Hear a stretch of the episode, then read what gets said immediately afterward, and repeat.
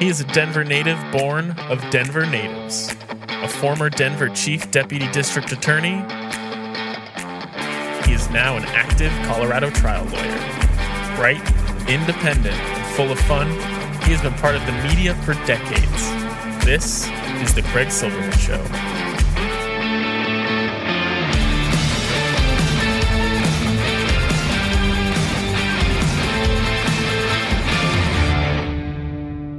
Oh, what a world, what a life, what a day. Saturday, September 23, 2023. Not just any Shabbat Saturday, but one between Rosh Hashanah and Yom Kippur. Yom Kippur, the big one for people of my faith. So I wish you an easy fast, and I wish CU great luck at Oregon. Oh my goodness, that Rosh Hashanah miracle game the Rocky Mountain Showdown.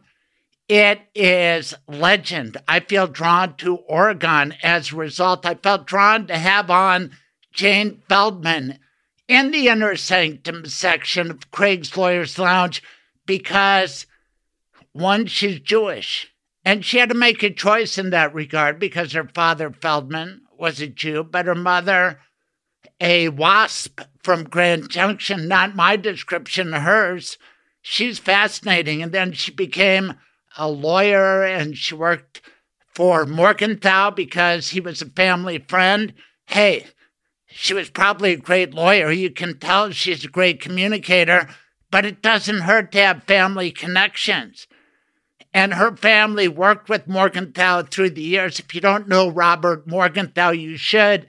He was Manhattan's DA from what was it, 75 till about 2008, something like that. Extraordinary long time. They based that show, Law and Order New York, on the guy. And my guess, Jane Feldman knew him, but she also knows truth. And that's what we seek as we go into Yom Kippur to understand things better. She's great on social media. She was great when she worked for the Attorney General of Colorado for a long time. I got to know her then, but I know her better now because I had a heck, a heck of an interview. See, I almost said HE double toothpicks, but this show, right before Yom Kippur, I'm not taking chances. But I do want to let some things go and entertain you. That's what our troubadour Dave Gunders is about. His song, When I Die, When I Die is a classic perfect for Yom Kippur because we all contemplate death.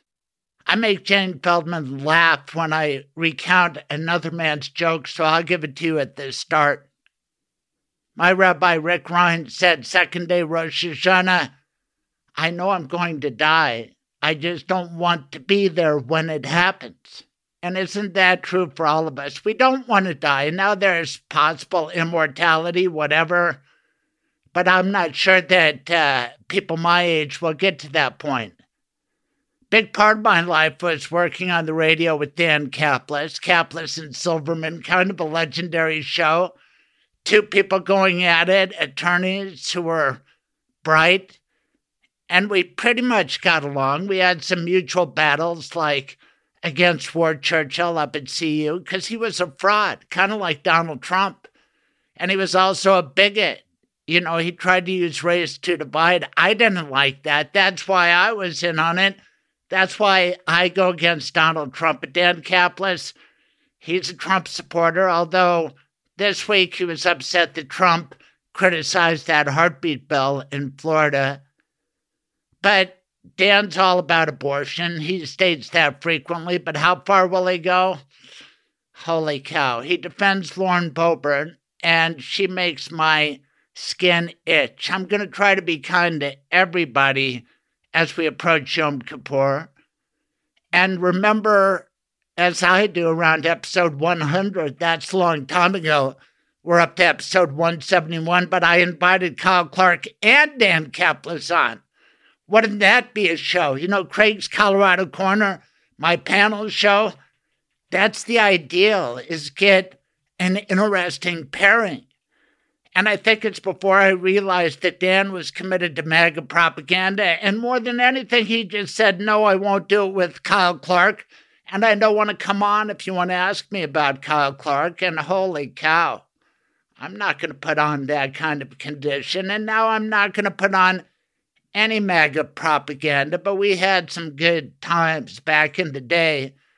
And because I came from inside that industry, I pay attention to Peter Boyles, Dan Caplis, these guys I worked with for so many years, because people keep going to them for information.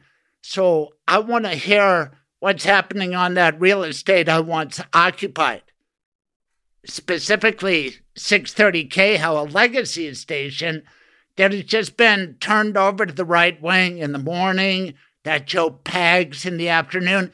To me, it's shameful, but that's the marketplace, and I'm a competitive guy, and this podcast is profitable and it's wonderful, and radio has no profit to it anymore.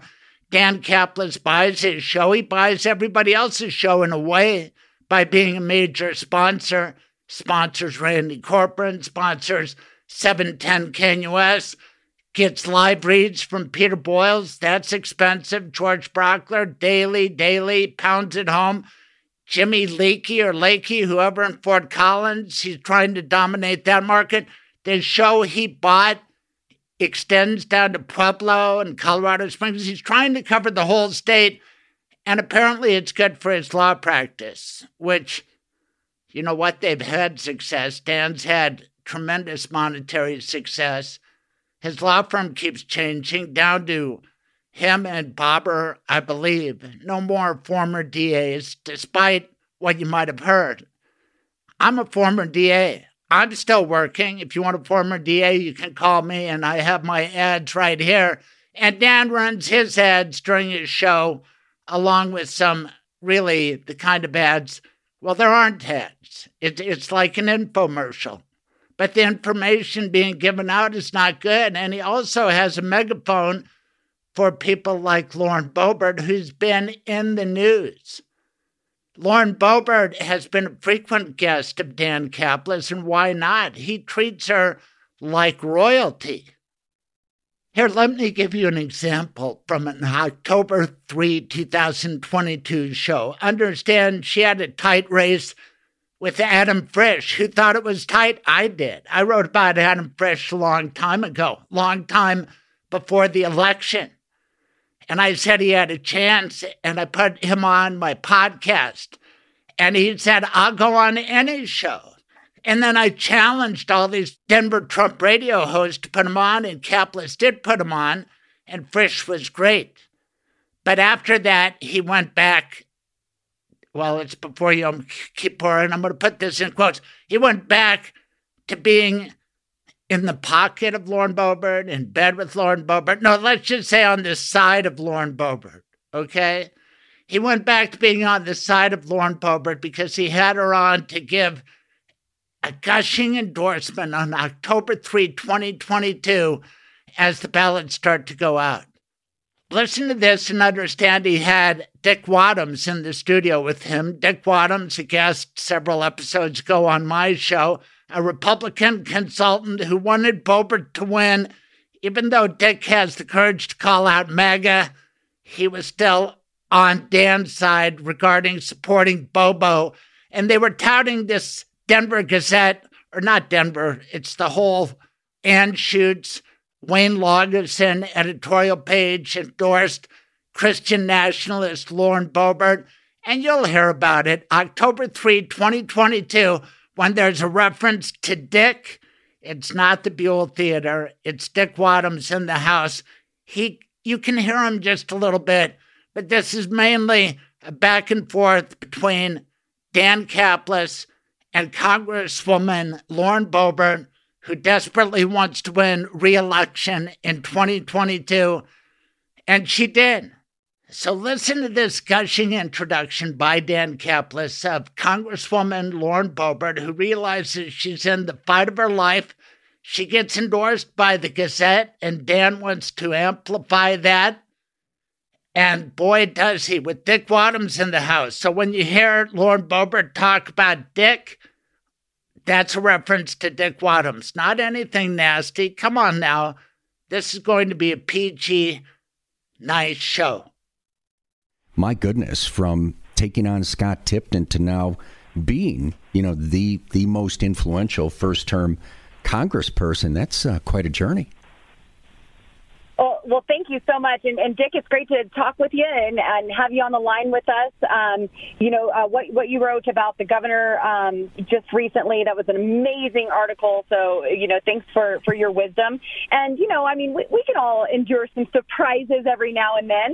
Um, I, I think this whole journey um, started as a surprise to me and my family. Um, never knew that it would turn into something like this. I just wanted to put my hand to something and be a part of the solution rather than sitting at home on my sofa and complaining about all that I was seeing um, go on in government. And so here we are. Uh, I'm in it fighting the good fight and um, fighting against Nancy Pelosi's con game and making sure we fire her as Speaker. Well, and, and speaking of great columns, I think one of the best, most thoughtful editorials, pardon me, endorsements I've ever read was the Gazette endorsement yes. of you. And we're going to quote from that later in the show. I won't take your time up with it now. I'm sure you've probably seen it. but but I, I just thought it was absolutely brilliant. Now, I'll give people one quick taste since I'm referring to it. The Gazette writes in part uh, Boebert and her legions of rural constituents of various denominations proudly believe in God, a right protected by the First Amendment. For that reason and nothing more, a reporter called Boebert a, quote, dangerous Christian nationalist aligned with, quote, white evangelical racism who jeopardizes the country's democratic process. And then it goes on to just talk about the way you have stood up for religious freedom in the face of all of that. So I, I just think they detailed your impact and successes brilliantly. I hope everybody reads that. Is it up at laurenforcolorado.com? Uh, yes. Uh, so we, we should have it up at laurenforcolorado.com. It's certainly on my social media pages, Lauren Boebert for Congress, and on Twitter at Lauren Boebert. Um, I, I, tweeted it there. The Gazette um, has their um, Twitter that where they posted it as well. Um, but laurenforcolorado.com is uh, my campaign website. So you could go and find out all the information that I'm doing. And, uh, you know, it's interesting. I, I don't call myself a, a Christian nationalist. I don't need a qualifier for my faith. I am a Christian. Talk about your free advertising. Lauren Boebert preaching on 630 KHOW and stations all over Colorado because Dan has bought that and it's good for his practice, but it's bad for democracy. I have to say that I'm glad I don't do afternoon drive anymore, but occasionally I could have gotten off so many great jokes on Lauren Boebert. But this is uh, the high holiday season. But if you listen to that last soundbite, and if we cut it up, when she said she had put my hand to something, maybe that's her defense in the Buell Theater. And I put out possible defenses for her on my Twitter at Craig's Colorado. The New York Post called me and quoted me in an article about the potential legal consequences but enough about me. Let's go back to Lauren Boebert and the Dan Caplis show and his producer from Michigan, the guy who loves Ron DeSantis and uh, he finds Trump acceptable. And he runs that show by pulling all the sound bites, and he's willing to step in when Dan Caplis is running late. That's exciting when you don't have anybody to go on air and you're not really prepared, but they were prepared that day because Lauren Boebert decided to drop her October surprise where on the Dan Caplis show. Why not? Talk about friendly confines. Friendly confines of the Dan Caplis show is where she chose to make a sex allegation against Adam Frisch, as announced by Ryan Schuiling, who's waiting for Dan Caplis to arrive but he breaks it to the audience, and it caused a bit of a sensation, and maybe it caused Adam Frisch to lose by about 500 votes. Listen to this from October 13, 2022, just what, about nine days, 10 days after that gushy interview I just played. I do promise you, Dan Caplis will be walking through that door in mere moments, I have been told, but fighting some traffic on the I 25, as so many of you can relate to all up and down the Front Range. We appreciate you listening all up and down the Front Range from Fort Collins to Pueblo and all points in between. We have listeners in Wyoming, we have listeners in New Mexico. We appreciate all of you tuning in on this Thursday. Later on in the program, this will be about uh, 5:36. Lauren Boebert, representative for Colorado's third congressional district, will be joining Dan to follow up on an article published in Breitbart today, a bombshell report regarding her Democratic opponent Adam Frisch. Now, you may recall that there were allegations that were made, totally unfounded, against Boebert herself from the left that Senator Ted Cruz and others helped disavow and to counter once they were reported. Something about her providing services as an escort, absolutely ridiculous, beyond the pale stuff. But this is politics, it's dirty baseball, and we're in October. And what is the term you've heard of about October before during election years? That's right, Kelly. She's screening your calls, by the way. At uh, what's the number? You want to give that out? Uh, yes, 405 8255. 800, right? No, 855. 855. Sorry. 405 8255. I know. There. And I just, I dropped there. the ball. There's Dan. I apologize. Uh, okay. 855 405 8255. But just to set the table for Dan, who just walked in, I want to give him a comfortable transition here. Uh, it is alleged now in the Breitbart article that I previously referenced that Adam Frisch had an affair with a woman at a storage facility owned by the uh, owner of a taxi company in Aspen. Now, this goes back about five years. Holy cow. One of the greatest decisions I ever made was not to go back with Dan Caplis because Ryan Schuiling was there. And we did a little experiment. And I met that guy, and Dan said, Hey, this guy, he's he's independent. Come on. And that crew, but there's Dan Caplis with his producer, Ryan Schuiling, who fills in for Ross Kaminsky on KOA. This is a guy who is totally dedicated to Lauren Boebert, but he brings up the fact that she was accused of being an escort. And if they revisited that, given her behavior at the Buell Theater, not just her behavior, but her dress, we will get to that. But let's go back to how Dan Caplis reacted to this sex allegation against Adam Frisch and whether he waited until he had verification that the story was true, credible, talked to the witness. It came from Breitbart right there. I don't trust it. Steve Bannon, come on. You've got to vet these things before you put it out on KHOW. But those were the old days. I've got to let it go. That was the real estate that I occupied for eight and a half years with Dan.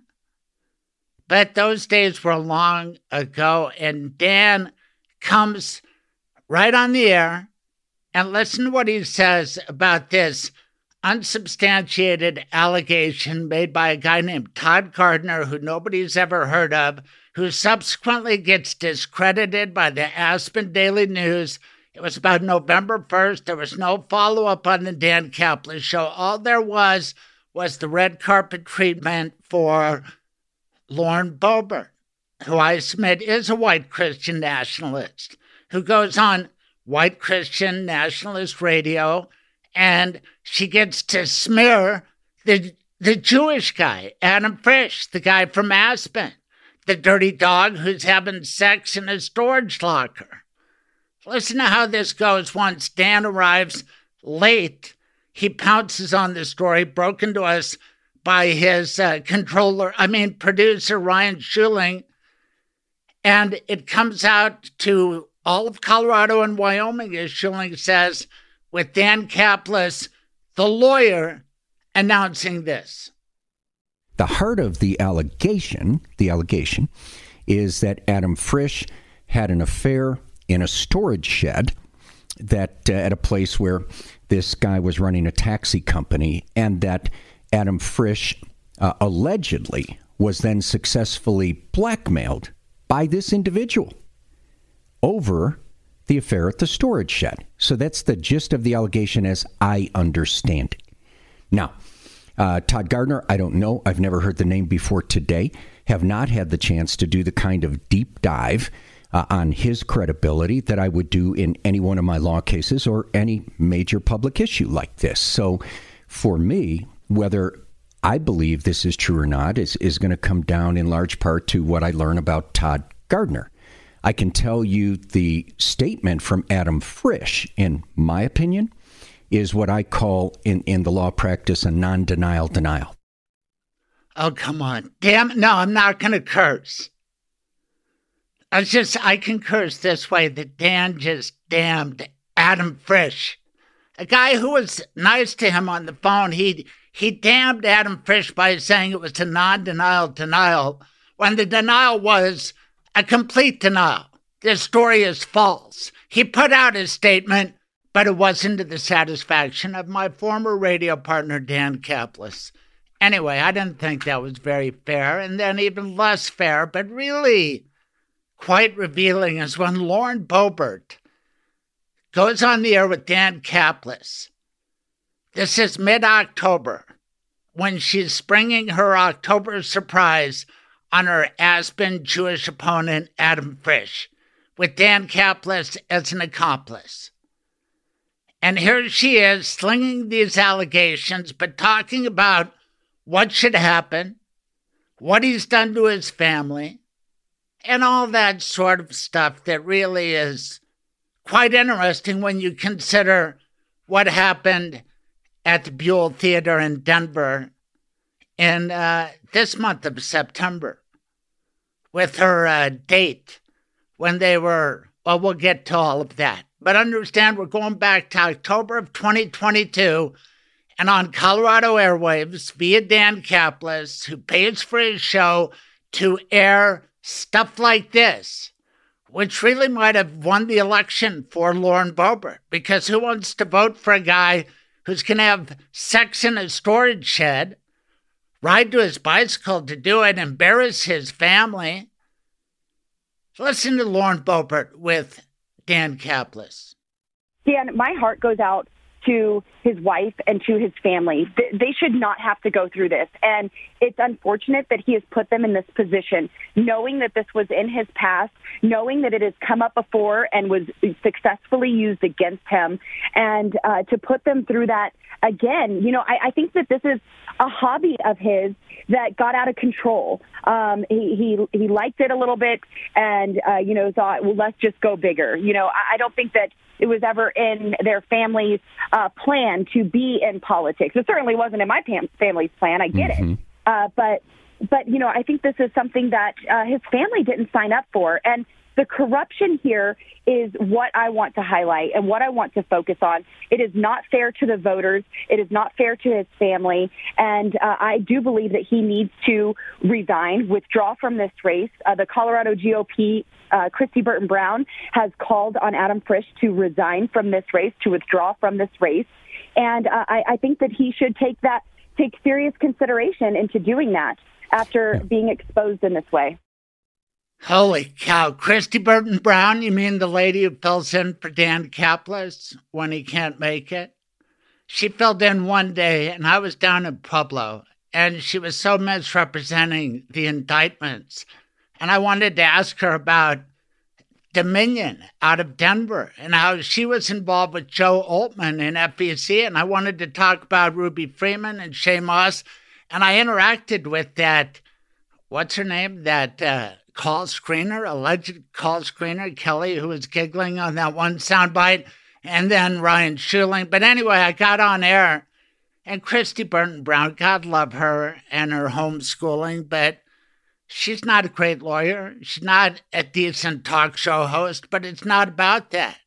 It's about other things. It's about putting forth a white Christian nationalist message. And if you take Christianity seriously, you know, I've met a lot of Christians. You'd think they wouldn't go for certain behavior, like Lauren Boebert at the Buell Theater and having known Dan Caplis on air for a long time. I know that her misbehavior really had to hit a lot of his hot buttons, stuff that he's spoken out against over the years, like smoking.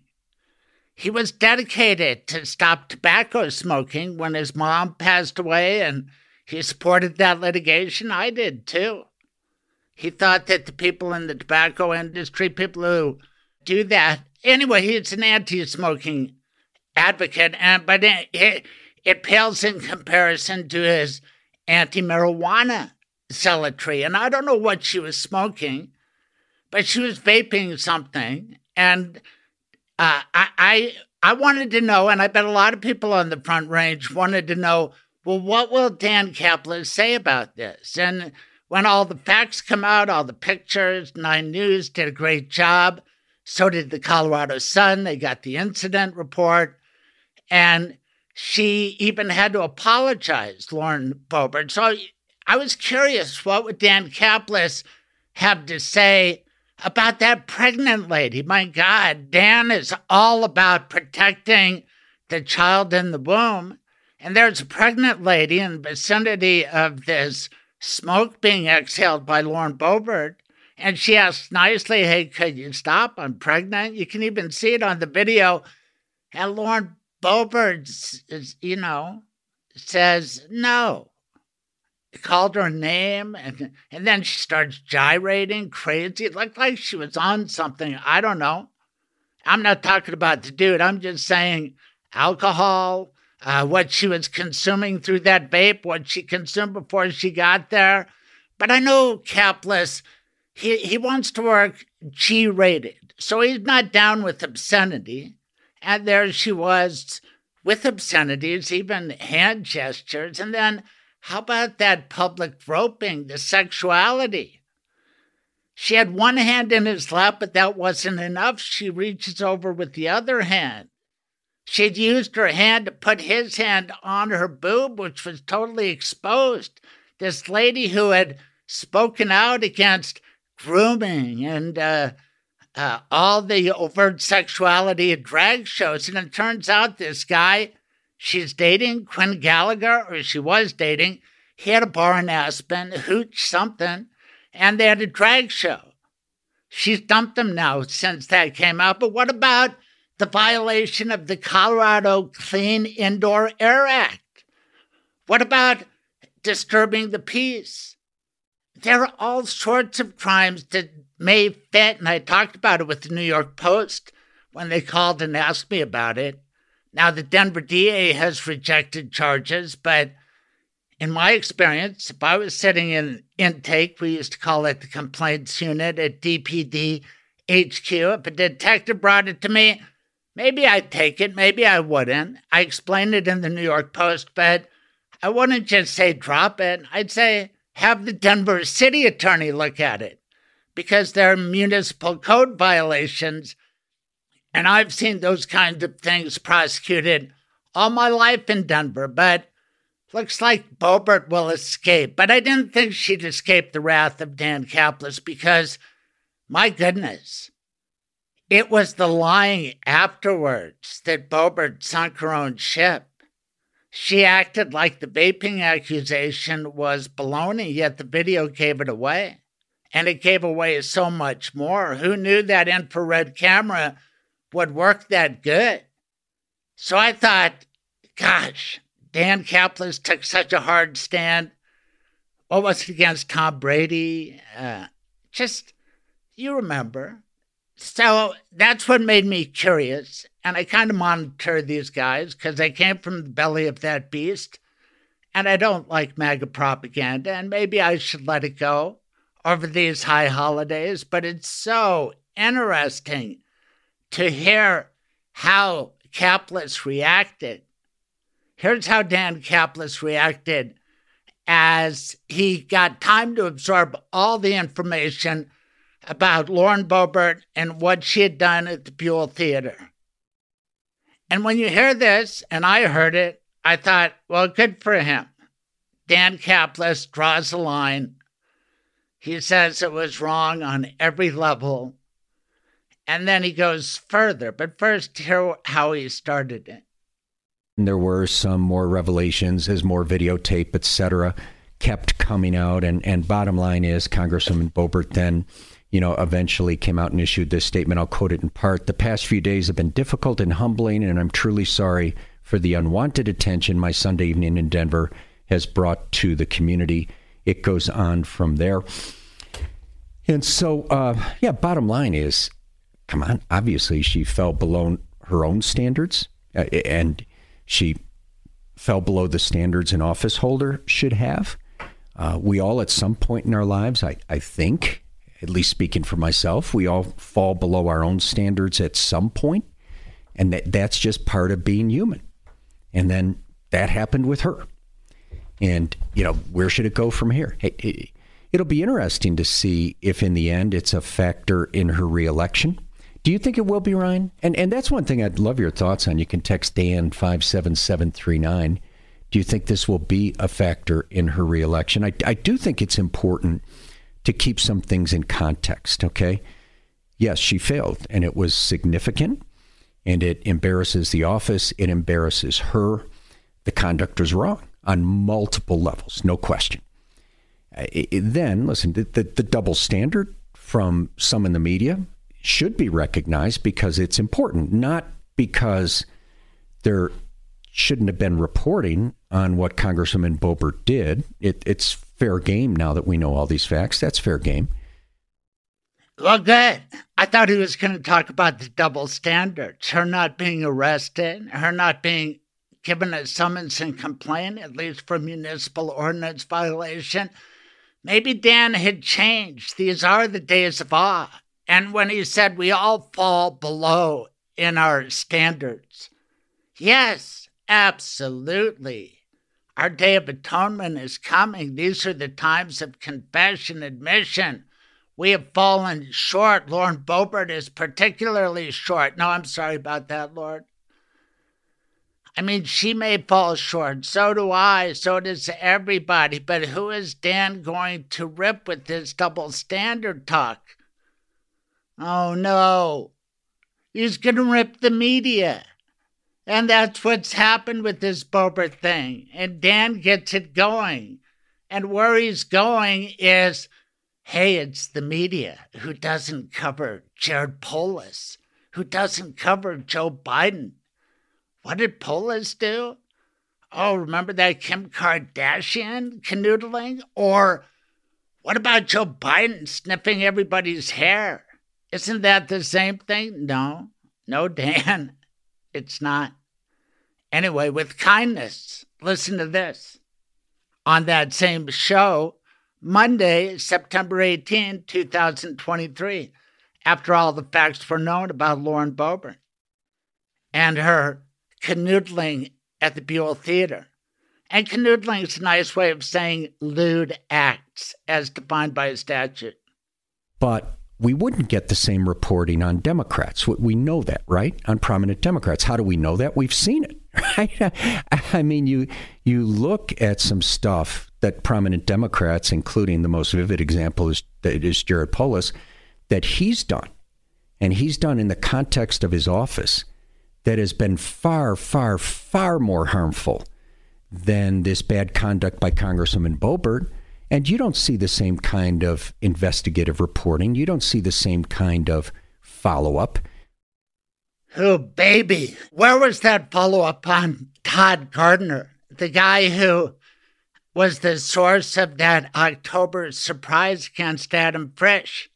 Perhaps an apology is owed there by Boebert and by the show host who allowed her to do that on that valuable real estate at KHOW and all those other stations that Mr. Caplis pays for. So it's really not fair. It's an in kind contribution. And I'm trying to be kind, but I'm going to expose what's going on here. And what's the lesson that Lauren Boebert ends up taking away from all of this? Well, the cameras, the paparazzi of what was it, TMZ, catch up with her, and I think it was DIA and here's the lesson as learned by Congresswoman Boebert, and that is she better check out the party affiliation of her date. And she dumped Quinn Gallagher like a hot potato. Or maybe it was vice versa. In that world, you know, usually the opposite is true. Gosh, I feel sorry for Mr. Gallagher's children and Boebert's too. But listen to the lessons learned by Lauren Boebert as she talks to the paparazzi. Congresswoman, I know it's you know been a rough week. Or has it been? Uh, you know, it's um, it's always hard whenever um, there's gravity put on the voters. I'm here to provide levity, and lift burdens off of people. So anytime that they're carrying mine, it's something that you know kind of feel deep inside. But ultimately, all future date nights have been canceled, and um, I learned to check party affiliations uh, hmm. before you go on a date. Uh, but all in all, um, you know, it was uh, it was mostly a lovely time, and you know, I've taken responsibility for my actions. Um, would love to know how the the musical ended. Oh my gosh. She's back to making that joke. How did the musical end? If she took accountability, I'd love to see the Denver city attorney issue a summons. She could plead guilty, get a $200 fine. That would be real accountability. But how about those joke opportunities? If I was on the radio when she starts off, it, it it's it, what did she say? It's it's been very hard I mean, there are just puns all over the place. When she talked about gravity and levity, you don't think I would have made jokes about that? She's not here to give us gravity. She's trying to elevate us. My God, where are the late night comedians when we need them? And her job is to supply levity.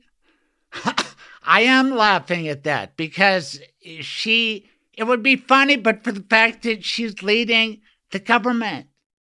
The Republicans control the House, and that's because Boebert's there. It's a thin margin.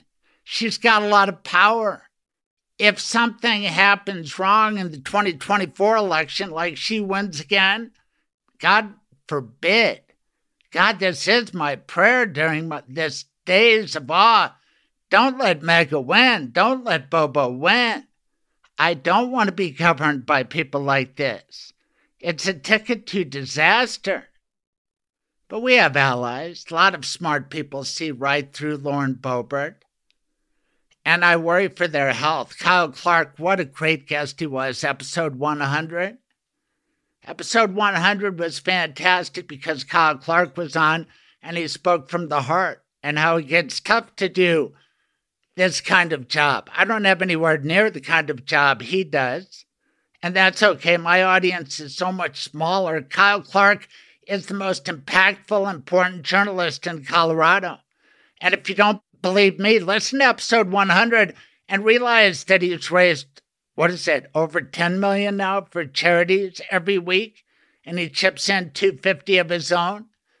People love that guy. It's a blessing that he's in Colorado, but he's not perfect. He's not infallible. Last week, I gave him a little grief over his analysis of the Jenna Ellis situation. And I'm close to these things, and I know Dan Caplis, and he can't listen every day, Kyle Clark, to Dan Caplis. And he may have been in preparation on Monday afternoon before he heard Dan Caplis say, as I played earlier, that this was completely out of character for Lauren Boebert. Kyle Clark said this in a good commentary, but whenever you go over the top, like Jenna Ellis said, the election was rigged and everybody knows it. That's what she said on Dan Caplis. And for Kyle Clark to say, everybody knows that this was in character for Lauren Boebert. Well, not Dan Caplis, not according to what he said. Well, listen to Kyle Clark because it's a good commentary, but for that. Republican Congresswoman Lauren Boebert's recent performance of sorts that got her thrown out of the theater in Denver was a lot of things, but it wasn't a surprise. I haven't seen a single person say why I am shocked that Lauren Boebert was rude, disruptive, and belligerent. This is, after all, the Congresswoman who suggested that a Muslim colleague was a suicide bomber. I haven't seen anyone surprised that Boebert did not tell the truth about what happened. Because, I mean, days before, we just fact checked her latest false claim about migrants. I haven't seen anyone say that it was out of character for the Congresswoman to appear to berate theater staff members who are just trying to do their jobs.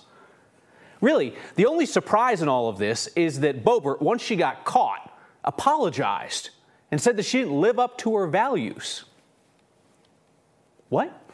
I mean, when, when Boebert didn't know that the cameras were watching, she was exactly who she is when she does know people are watching. Boebert reportedly asked the theater staff, Don't you know who I am? Yes, we do. Brilliant commentary from Kyle Clark. I have to get him back on Craig's Colorado Corner. I'm going to pair him up with somebody special. I have it in mind. I have a great list of guests, including Jane Feldman, coming up. And I talk about football occasionally. We did that with Marty Lenz and uh, Jordan Hedberg in a great Craig's Colorado Corner. Gut reacting right after the Broncos' opening loss. I ridiculed Sean Payton. I don't think he's a great coach. I think he's a carpetbagger. Russell Wilson hasn't lived up to all expectations. And what do I know about the Broncos? Everything. I've been watching them all my life. Okay, I don't remember Frank Tripucka, but I remember almost everything else after that. I've rarely missed a game, most of the time right there at Mile High Stadium. Dan Caplis and I were a big part of that Tim Tebow story. Caplis fell in love with Tebow, and I thought, what the hell? Kyle Orton wasn't taking us anywhere. It was a terrible start to the season, and I started peppering John Fox, the coach of the Broncos, at press conferences.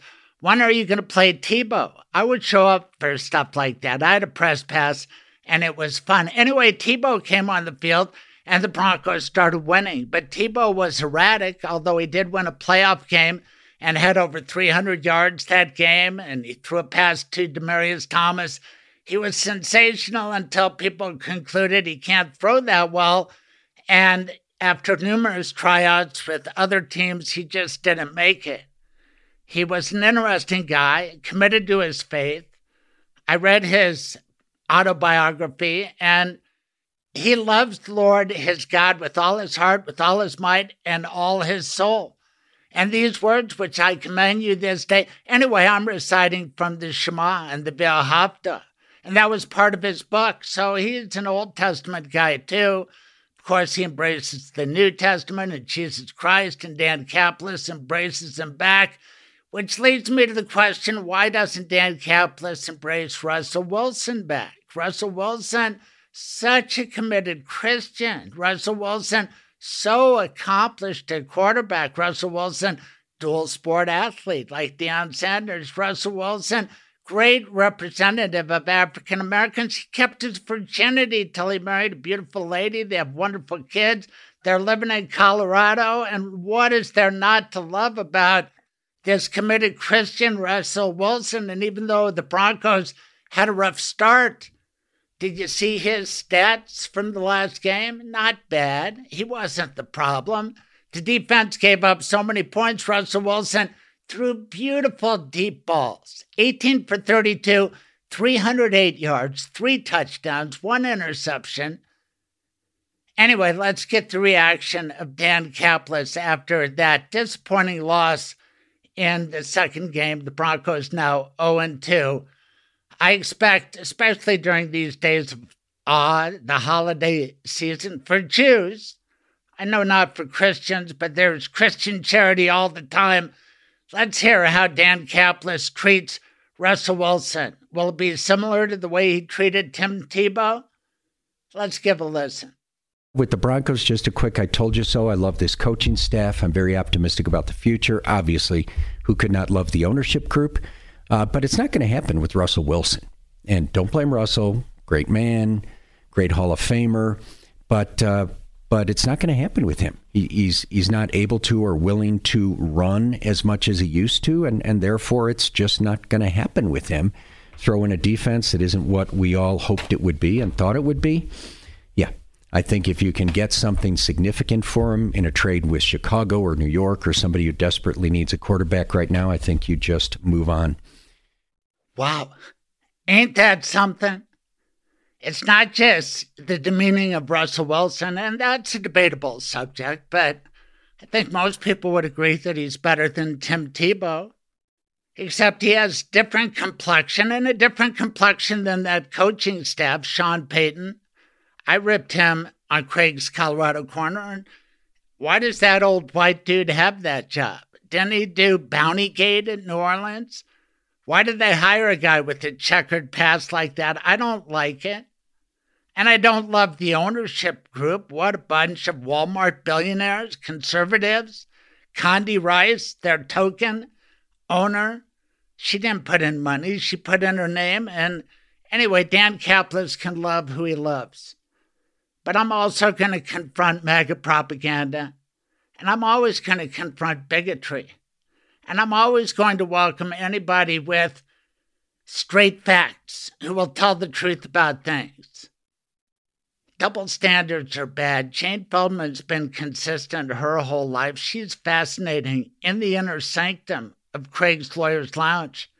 Act Five attorneys, where we speak out, and boy, does Jane Feldman. And then I have a magnificent Yom Kippur talk with our troubadour Dave Gunders, who has wisdom. That's what I pray for right now is wisdom. Wisdom over power. That's the key to us going forward. And hopefully, some changes underway will get to that.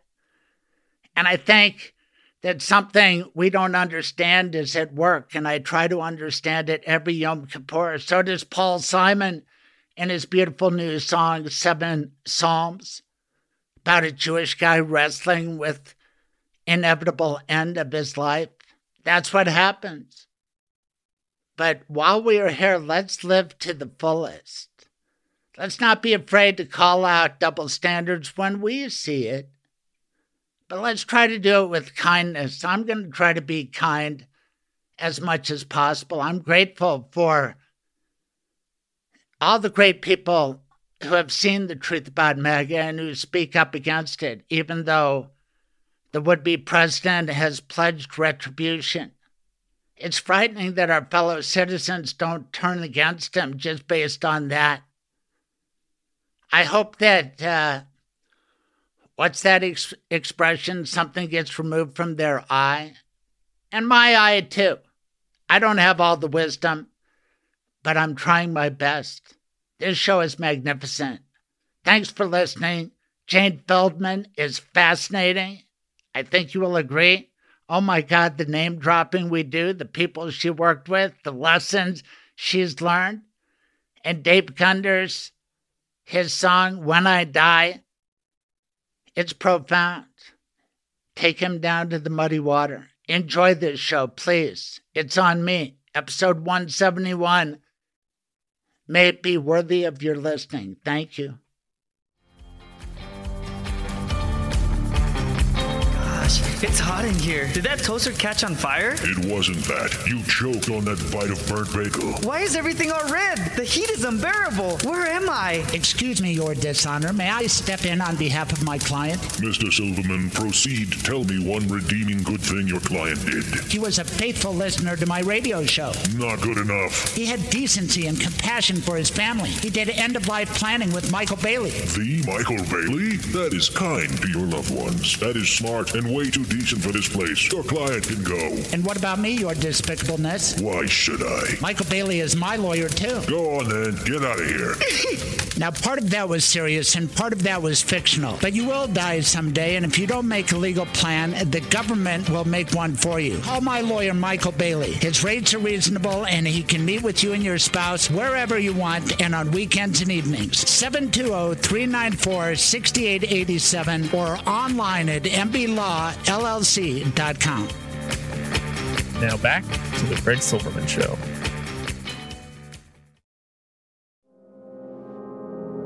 Hey, being a lawyer is a matter of judgment. You have to know the law, the facts, but good judgment is essential. If you don't understand how Donald Trump is culpable for the crimes committed in his name, then I question your judgment. I have the good judgment to question Donald Trump.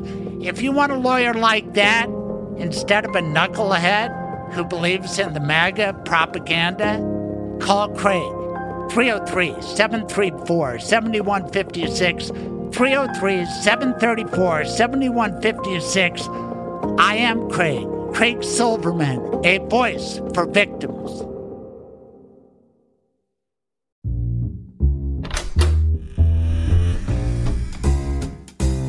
Welcome to Craig's Lawyers Lounge.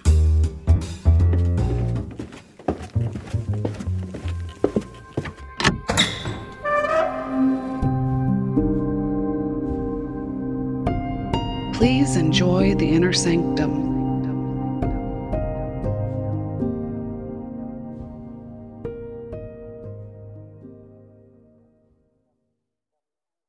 Oh my gosh. Another opportunity to open up the inner sanctum reserved for Act 5 attorneys within Craig's Lawyers Lounge.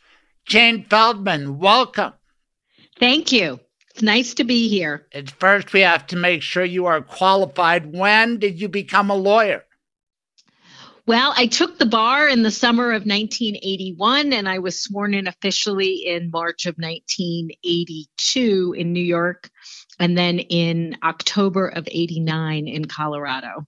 Okay, you qualify just by getting in there in 1982. I actually was in a more progressive state, Colorado. I graduated law school. I got to take the bar, but you were in. You were in your fifth decade of practice, and we expect complete candor. And I will demonstrate the collegiality that happens when you get to this stage of our life. I'm sorry the surroundings are not better. If you listen to my old radio show, and I know I did, I created Craig's Lawyers Lounge with a team of paralegals who would bring people whatever they wanted. But then the pandemic came. I had to lay some people off. Everybody had a new operation. But I want you to think throughout this interview, Jane, about what we might do to dress up this inner sanctum because so far I've only had dudes, okay? I need a female touch and let's go back to your birth. When you were born, a female in what city? So I was actually born in Poughkeepsie, New York, which is about an hour and a half north of the city, New York City. My family at that point had a weekend house not too far from Poughkeepsie. So I was born in the summer. So I was born in Poughkeepsie, but basically lived in New York City until I was 33 years old. Okay, tell us about your parents. Um, so my parents, uh, my father was the son of um, immigrants from what is now Ukraine. They were from towns across the Dnieper River. If anyone is paying attention to the news, the Dnieper River is, or the Dnipro, is about, uh, so they grew up in towns about 50 miles south of Kiev. Actually, the town my grandfather grew up in is called Kremenchuk was bombed because there's an oil refinery there. But anyway, they immigrated to the United States in 1906 and my father was born in 1919 and grew up in the Bronx. Went to Columbia College and Columbia Law School, served in the U.S. Army in the JAG Corps during World War II. That's my father. My mother. Okay, well, let's not leave your father quite yet because okay. you're talking about that part of Ukraine that was the Pale of Settlement where Jews could live in relative peace until the pogroms got so bad they chased my ancestors and your father's Feldman side of the family right to the right. promised land of America. Actually, my grandmother and I, re- she died when I was only 10, but I remember she would talk about things like, you know, it, it was between the second and third pogrom. You know, that was how she identified the year something happened. Oi you know, um, and she was from a town called Cherkasy, which is on the other side of the river from Kremenchuk. Although they met, interestingly, in Berlin, my grandfather was a member of what was known as the Jewish Bund, which became kind of the Menshevik side of the Russian Revolution. If I don't know how familiar you are with the Russian the 1905 Russian Revolution. I but... know a little about it from reading the biography of Ayn Rand, and if I don't, if I recall right, it was a bunch of progressives had a revolution, but then some radicals led by Lenin kind of overtook that revolution, and we were off exactly. to the races with uh, communism. Yeah, so that's what our ancestors fled. Right. So my grandfather actually fled Russia on a phony passport because Jews were not allowed to have passports. And my grandmother was studying to be a dental assistant in Berlin. Um, and they met kind of in the Russian Jewish community in Berlin. Oh, so then you get a little German Jew in you, right? Well, no, I mean they they you know they were not Germans. They just lived there for oh, about right. a year But it will become relevant as we continue with your story because I know where you're okay. going, and you're one of the most fascinating people, just individually, but your lineage fascinates as well. and I'm fascinated by New York City and uh, the legendary Morgenthau family. If ever there was a, right. a famous prosecutor, famous Jewish influence, cabinet secretary to Roosevelt, all of that. I know right. where this story's going, but let's not short trip your mother. Tell us all okay. about her. So, my mother uh, was born in Grand Junction, Colorado. She was not Jewish. Her father was an engineer on the Denver Rio Grande Railroad. And I believe, you know, went between Denver and Grand Junction, you know, was his route.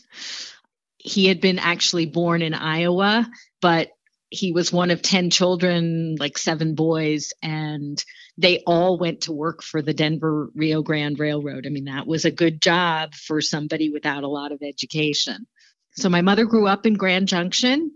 It was a very small world to her in the 1930s, I guess. She did a year at Mesa, what was then Mesa Junior College. And begged and pleaded and finally convinced her parents to go to the University of Colorado at Boulder, um, which she did for three years and graduated, I guess, in 1942. She didn't really know what she wanted to do, but she didn't want to go back to Grand Junction. And she had a professor who suggested that she apply to the, she was interested in public affairs and labor unions and she had a professor who suggested that she apply to the Brookings Institute in Washington, D.C., that she had never heard of. And she got a fellowship to live in Washington for a couple of years. My guess is that they'd never had someone from Grand Junction. And then she moved to New York City to get a master's in industrial labor relations at Cornell. And she met my father at a party. So they came from very, very different backgrounds. And and that was more controversial back in the day. How did they resolve it? What was the attitude about that mixed marriage, if I can be so bold, within this inner well, sanctum? I mean, I think that my mother's family, you know, who were very politically and socially conservative, were not thrilled about it. But I have to say, my father was very charming and handsome and you know he and as my mother would say, she was 26 years old. Her parents didn't really have much to say about it. I think my my father's parents were concerned that she wasn't Jewish, but she actually grew very very close to them and she was fascinated by their story and by their history. So they they grew very close to her. Was the Feldman side of the family very religious? Not at all. So as I said, my parent, my grandparents were socialists, and so although they were culturally very Jewish, they were not religious. I mean, even my father was not bar mitzvahed, and as a small child, we didn't really even go to services on the high holidays, but we never went to school or to work. It was a family day, but I don't remember going to services with them. Wow, that's fascinating. Yes. So, uh, so, so they were actually very active in an organization called Workmen's Circle, which still exists, which was also kind of from the progressive, very leftist kind of Jewish right. world. But I, am trying to understand those that that lineage. Were they?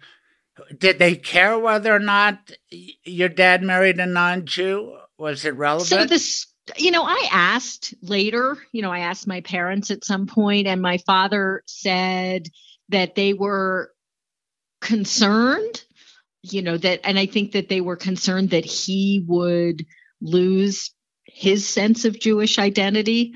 But she basically kind of, I mean, she would, did, was not, did not grow up in a religious household either. So she basically just kind of adopted their patterns and culture. I know. I'm trying extent. to think about uh, your dad's parents, and they wanted right, to, right. him to keep a Jewish identity, and I'm wondering right. why. Um, well, you know, I think it was very important to them. Um, and I and it was very important to my father, although my father actually had a lot of conflict about not so much about being Jewish, but I think he had a lot of, you know, he wanted to make it in the WASP East Coast American world. But, and so I think that their concern was that he would kind of lose that. He told me once that his big fear was that we would identify as half Jewish. And I've never said I was half Jewish. I've always said, no. you know, I've always said I'm Jewish, even though, you know, in a lot of in more conservative and orthodox traditions, I'm not technically. I think people can be what they want to be, right? Go where they want to go. That's my hippie lifestyle, but well, I I mean I agree, and that's kind of the reform and reconstructionist view. But you know, I do know that I think I would have difficulty uh, going to Israel on the right of return. Not that I'm planning on doing that, but I think I would have difficulty. We'll save that for the end of the conversation. But uh, you are fascinating and you are so candid about these things. Get, tell everybody the names of your mom and your dad. So, my mother's name was Janet Cutting, C U T T I N G, and my father's name was Justin Feldman. Now, Justin Feldman was a big man. He was a macher and uh, a macher in New York City. So a little bit. A brag little bit. on your dad. Um, How did he become a big shot? You know, I mean, it's funny because my siblings and I have talked about that a lot. You know, I mean, here here he was, this son of immigrants, and yes, he he went to Columbia and Columbia Law School. You know, which was an introduction to, you know, a, a different, a wider world. But after the war, he got involved in an organization called the American Veterans Committee, which was kind of a young organization that was lobbying essentially for benefits for for veterans, the GI Bill and and things like that. And in through that organization, he met a lot of kind of you know sons of prominent people, which was an entree into um, Democratic Party politics in New York. Okay, start dropping names. Like who? Well, so you mentioned Robert Morgenthau. He met Robert Morgenthau in 1946 through the AVC. He met Franklin Roosevelt Jr., who uh, and then actually moved to Washington to become his administrative assistant when Franklin became a congressman somehow or other he met a man I, and actually this would not have been through AVC and i don't know whether it was through the roosevelt connection or another connection but he met a man named james landis who had been dean of the harvard law school and was very close to the kennedy family and he became a law partner with James Landis. And James Landis later was prosecuted for not filing his income taxes. But he was very close to Joe Kennedy, the father of the president. And so I think that introduced him into that world as well. Holy cow. And your father, did he work at a big law firm or what? No. So initially he started, he was a partner at a small law firm, which when I was a child was called Landis, Feldman, Riley, and Akers. Jim Landis was the was the Landis and that firm later merged with another firm and became Poletti, Freidin, Prashker, Feldman, and Gartner. And that film firm kind of dissolved in, I want to say, the mid 80s. And at that point, he joined a larger firm, which is now Cooley Godward. But you know, but until but that was a very late in his career. All right. I guess I'm just trying to be a nosy guy and wonder how you grew up. Did you grow up paycheck to paycheck, upper middle class, upper class, on the edge of upper class? It's like my golf know, game. I said, you know, I was pretty good at golf. I was just good enough to see a lot of really good golfers play and and realize that you know what I mean. So, you, were you adjacent to wealth, or were you wealthy yourself? I I mean I would say we were adjacent to wealth. I did go to a fairly in New York, a well-known all-girls private school. What's it called if it's well known? Uh, the Brearley School. Okay. Thank God it's not that Epstein school. What was that? The Dalton school or something? No, that's Dalton. No, right. no, which is co ed. No, this was all girls. And so I went to, you know, I mean, it's funny because my perception was that my family wasn't wealthy at all. But when I look back on it, you know, we had a house in the country, we went on vacations, you know, we learned to ski. So we were obviously probably higher upper class. Where where did you live in Manhattan? So when I was first a child, you know, when I was a little child, we lived up by Columbia at 115th and Riverside. Interestingly enough, in the same building that if you watch the marvelous Mrs. Maisel, at one point she says she lives at 4 425 Riverside Drive and I'm like, "Oh my god, I lived at 425." But um but it wasn't that building. And then when I was 7, we moved for a brief period of time to 90th and Park Avenue. And then for most of my childhood, we lived at 24th and 9th Avenue in an area called Chelsea, which now is very chic, but was not at the time. And uh, what floor. You didn't have a house there, did you? No, no. We lived on the 20th floor, which was the penthouse. Okay. Now we're talking. well, I mean, it was a rental, but actually the apartment had been so the apartment building was owned by a man named by the Scheuer family. The Scheuers are a very prominent German Jewish family. James Scheuer was a congressman for many years and they owned the building and so my parents initially they jim scheuer was a friend and we initially moved into their apartment when he was elected to congress and it was i don't think it was i don't think my mother lived there for 35 years i don't think that was ever the plan or maybe 45 years. What about your plan? Did you always plan to be a lawyer? You know pretty much although i wanted to go into the foreign service and I really and my parents had a friend who was who had been an ambassador. He was not a career person, but he had been a political appointee in several Democratic administrations, and he told me to go to law school if I wanted to go into the foreign service. So where did you or, go? Where'd you go get your higher education? My law school or my college? Both. So I went to for to college. I went to Wesleyan Uni- University in Middletown, Connecticut. Which, when I first moved to Denver, people would say, "Oh, isn't that the old the all girls school outside of Boston where Hillary Clinton goes went?" And I'd say, "No, that's Wellesley." But I have to say, I'm younger than Senator Hickenlooper, but older than Senator bennet But they both went to Wesleyan. I know they did. What is there a cabal there? Um, How big a school is that place? Um, when I was there about 2,500, I did not, you know, Hickenlooper was getting a master's my freshman year, but I didn't know him. But right. I what you know once he became kind of known people were like oh yeah you remember him. He was on campus when we were there and you well, know, I, I, bet you know. you know him now but where did you go to law school? We have to make sure you're actually entitled to be in this inner sanctum. Where did okay, you go so i went to yeshiva university to the benjamin cardozo school of law nice. uh, which is part of yeshiva university.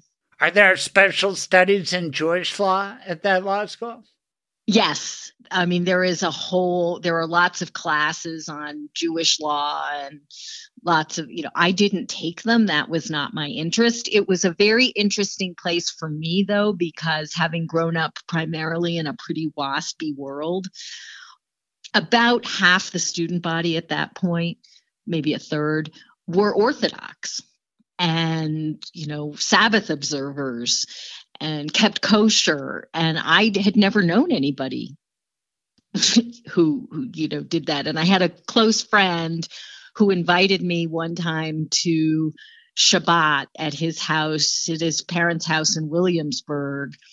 And we had to get there at like three because we couldn't travel on the sabbath. And i asked his mother how i could help and she assigned me the job of ripping toilet paper. For what purpose because you can't do that on the Sabbath. Oh, so you were the Shabbos guy?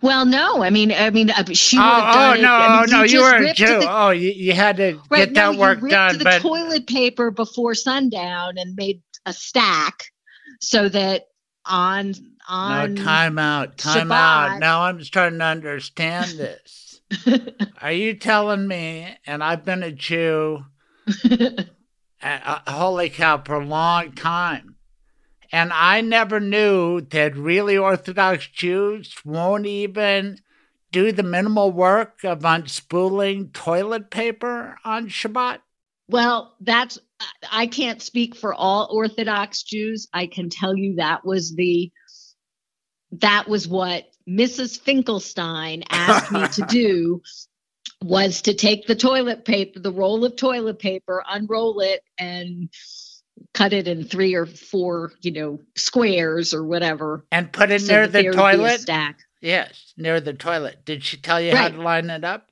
I think I just made a stack. Oh my God. and then and then how did dinner go?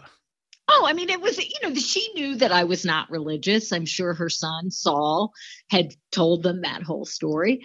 And it was it was fascinating to me because I had been to Shabbat dinners, but never to an ultra Orthodox Shabbat dinner. Fascinating that you danced between those two worlds. But one thing that had to determine your fate is just like for me my last name, your last name, identified right. as Jewish 99% of the time, and it sure right. is correct for me and kind of correct for you, but not totally yeah. correct. So yeah, I mean, I mean, you're you're you're a full Jew as we've already covered, but it's it, even even if you wanted to be a Christian, people saying your name is Feldman. Right, right. But you're proud of it, and so am I. That's I why. am proud of it. I am proud of it. I never thought of myself as a Christian or even as half Christian. These are the days of awe, and I think it's awesome when somebody makes that choice. I mean, for me, I was just born a Jew, so it was no choice day for me. But my my wife made the decision to become Jewish before we got married, and it was a beautiful thing. And it's got to be what's in your heart or not. Right. And my goodness, right. why would anybody? be Jewish given all the threats that are out there, even as we speak. I listen to Keith Olbermann. I recommend him, even though I'd like all of your podcast time, but listen to me in about 1.7 speed, 1.75. I think that's perfect. Olbermann about 1.25 every night in Colorado. He delivers. And I don't know if you heard this, Jane, but you're prolific on Twitter, and I posted there the statements of Donald Trump about Jewish people and what we have to right. do on Rosh Hashanah and I saw uh, wake up saw before it's too late and holy crap I've never seen right. anything more anti-Semitic and I won't even try to compete with Olbermann. Go to his show uh, on uh, right after Rosh Hashanah. That's another insult for him to do it now during the days of awe. And that's right. why you are a proud Jew, Jane, because well, you are I mean, upset he, about this just like me.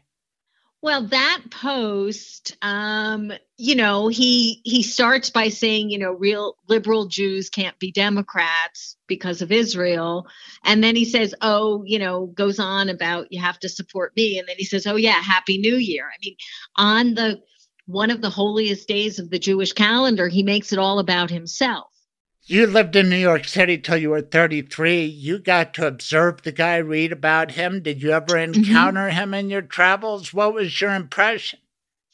I mean, I never encountered him personally. I never met him. I encountered him in a couple ways. Um, I had a friend from high school who did some work for him. You know, Trump paid him like 80% of what the contract was for. And my friend sued him and won, but then spent thousands of dollars trying to enforce the judgment. And that was probably in the early 80s. Now that's it. Now, also, come on. That's just probably an isolated case. I'm sure he pays people well, every time. No, I'm just teasing.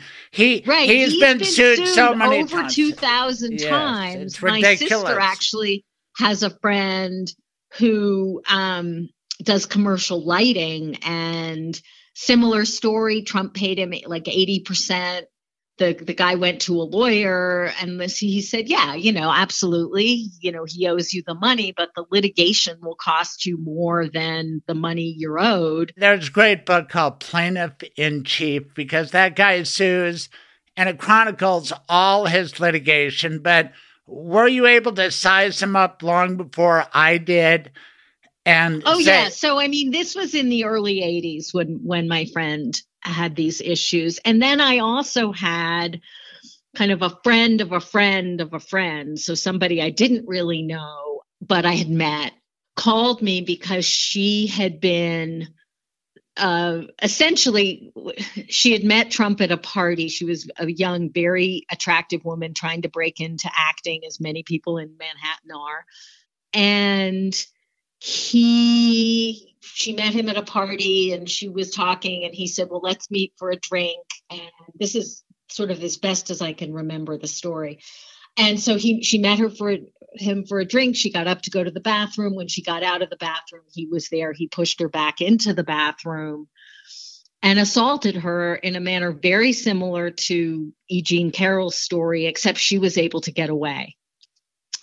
And so my friend, she told her friend who called me because I was working at the Manhattan DA's office at the time. And she said, What should she do? I said, She should call the cops. I mean, this is an attempted rape.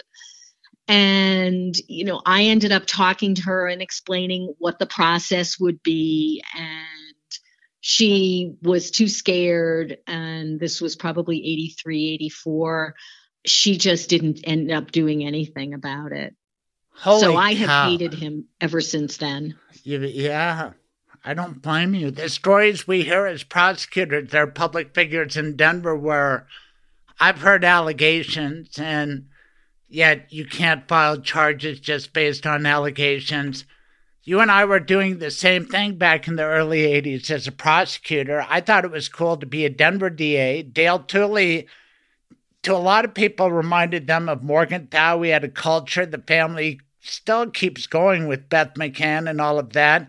You came right. to Colorado, you know about it, but we're not. Right. Pat Tooley is actually a good friend of mine. So you know what I mean? There is a legacy in Denver that might be modeled after what you know about the Morgenthau family.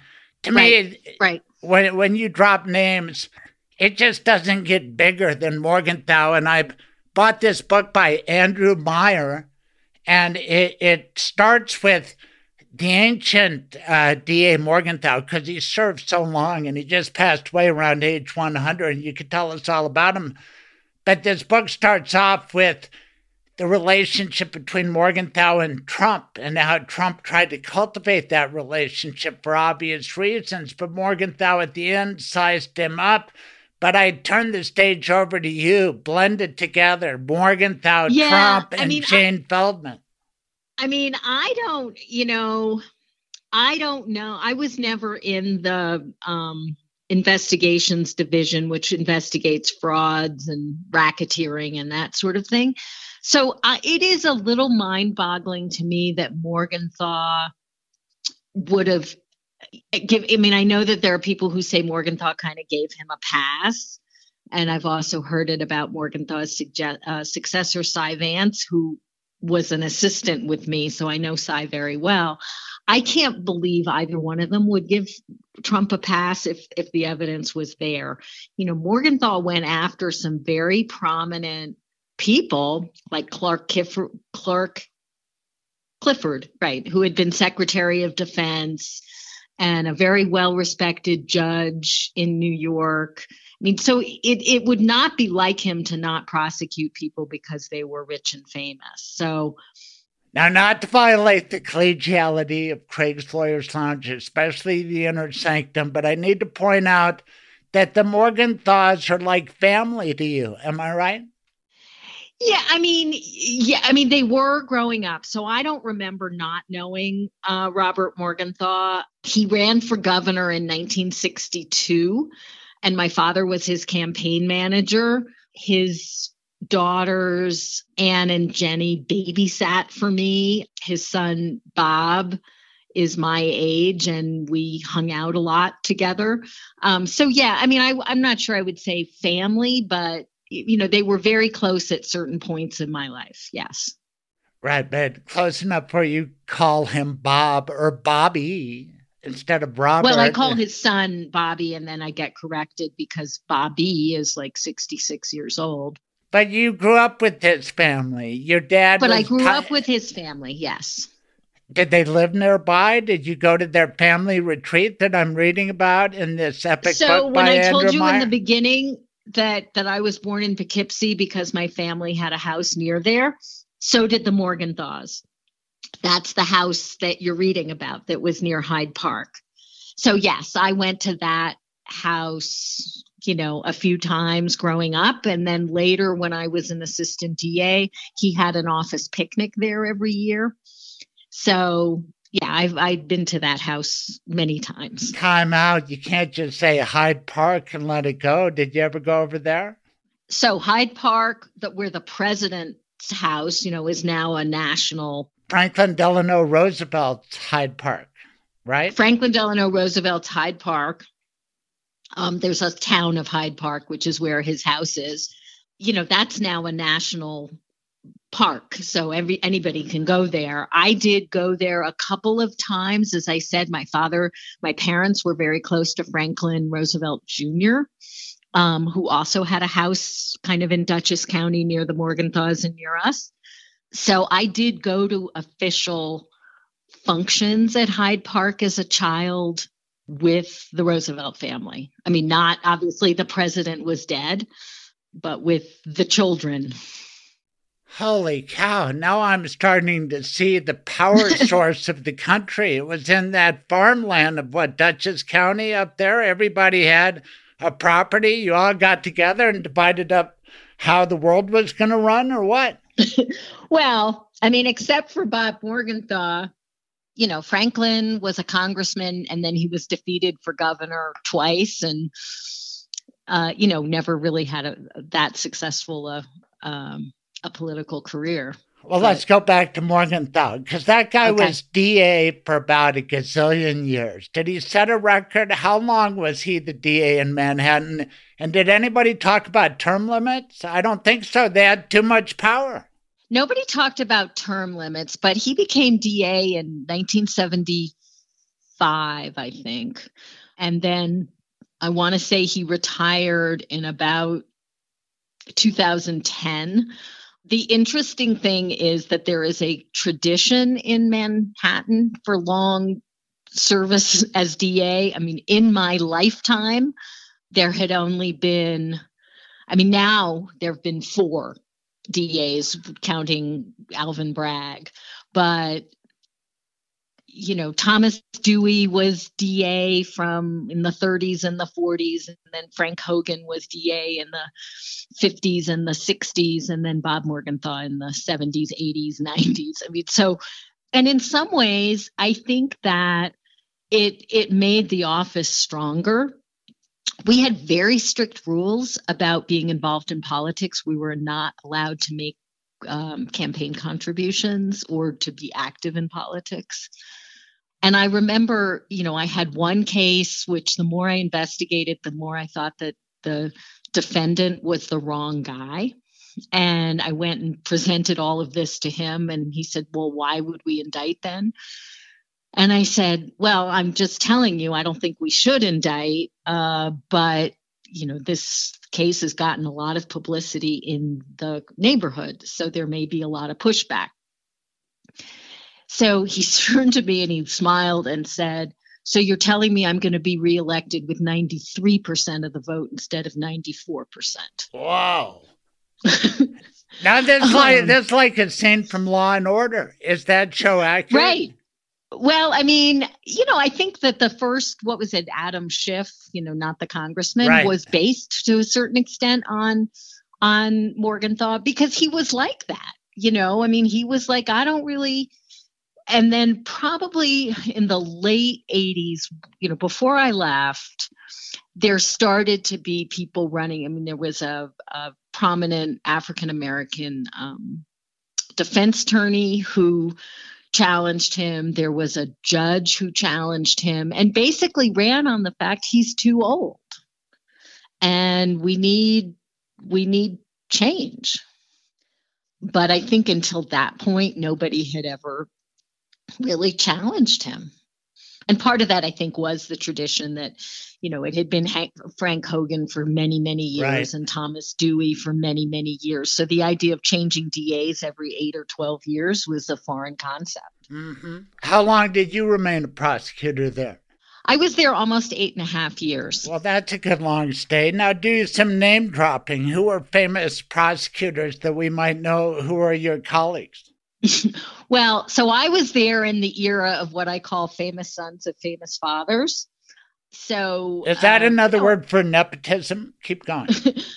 Probably. I mean, you know, so there were DAs there. I mean, Cy Vance, I mentioned, uh, who later became the DA, the elected DA, but at the time, you know, his father was obvious had was not Secretary of State anymore, but you know, had been Secretary right. of State. Andrew Cuomo was there when I was there. Bob Kennedy, now running for president, and John Kennedy was there although I only overlapped with John for about six months. Dan Rather, son of Dan Rather, was there. I'm trying to think what other prosecute, you know, and then people who were very well known in the prosecutor community, yes, but not like who. I mean, I'm very impressed by Karen Friedman Agnifilo. She's on a podcast Agnifilo. I like. Yeah. Agnifilo I'm going to try to get her on. It would help if I pronounced her name right. Maybe you can give right, me Karen the contact. Karen Friedman Agnifilo. She's magnificent. She's smart as hell. Did she yeah, help so run she, the office? I don't know Karen at all. I obviously know a lot of people who know her, but I didn't know her at all. Is there anybody else you see that you go, whoa, that person is smart. I can rely on that person, like I do with Karen Friedman Agnifilo. Am I close? Agnifilo. Agnifilo. Agnifilo. Okay, I'll get it. Um, you know, and as I said, I've never met her. Um, I mean, there were some really. I mean, there was a guy who tried a lot of the high-profile press cases named Greg Waples when I was there, who was very well thought of. I just think it's so cool to prosecute in New York. I mean, you would take a subway to a crime scene to look at it?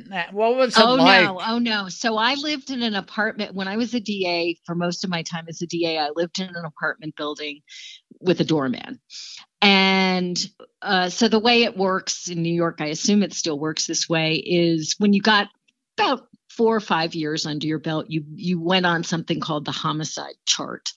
And if the police wanted to make an arrest in either a homicide or a high profile case, uh, they called the DA on call, and you were on call for 24 hours from 8 a.m. to 8 p. from 8 a.m. to 8 a.m.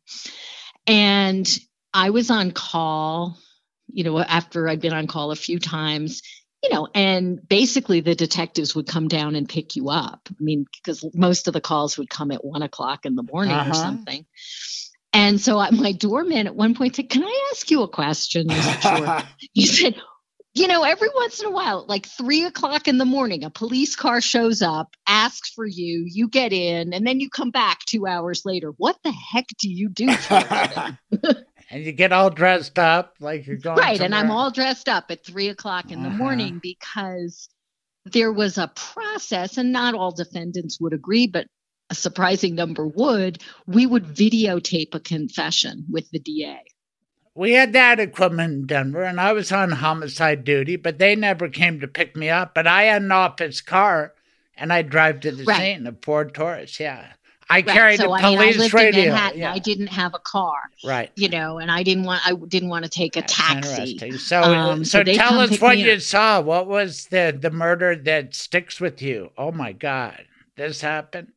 Um, While you're thinking, once I got called to a parking lot, Club Temptation near the old Stapleton Airport, and it was uh, two people shot dead in the parking lot. And I went there and I met the detective Pennington, and I tried to stay out of the way. You know, if they had a warrant question, he said, "Well, we got two down. The guy got away." And then I was walking around and I saw the two dead bodies, and then between some cars, I saw another body down. And I went to Pennington. I said, Look, I'm not a detective. I think I was about eight years in at that point. I said, But I think there are three dead people. And sure enough, it wow. was a triple homicide. I ended up prosecuting that case and convicting a dude named Michael Casada. So that's my homicide duty story. Wow. Did you come up I with mean, one? I didn't have any high profile um, homicides. They were, you know, usually drug deals gone bad. Uh, several times where a police officer, so in in New York at least then, if a police officer fired his gun, that's the, the the homicide DA was was called. Hey, let me ask you about that because you probably enforced that Sullivan Act and you probably have strong opinions about whether gun control worked or didn't work. It appeared to me from afar I was thinking, gosh, I wish Denver was more like New York City when it came to enforcing guns and people having them and misusing them. Am I right? Yeah, I mean, you know, so the, so I was a DA in the high crime 80s. Um, you know, people talk about now being high crime. It was nothing compared to the 80s. But we took gun cases very, very seriously and um, you know you couldn't you couldn't get a gun in new york city unless really unless you were a retired p- police officer or a private detective. I mean it was it was very hard to get a concealed carry permit.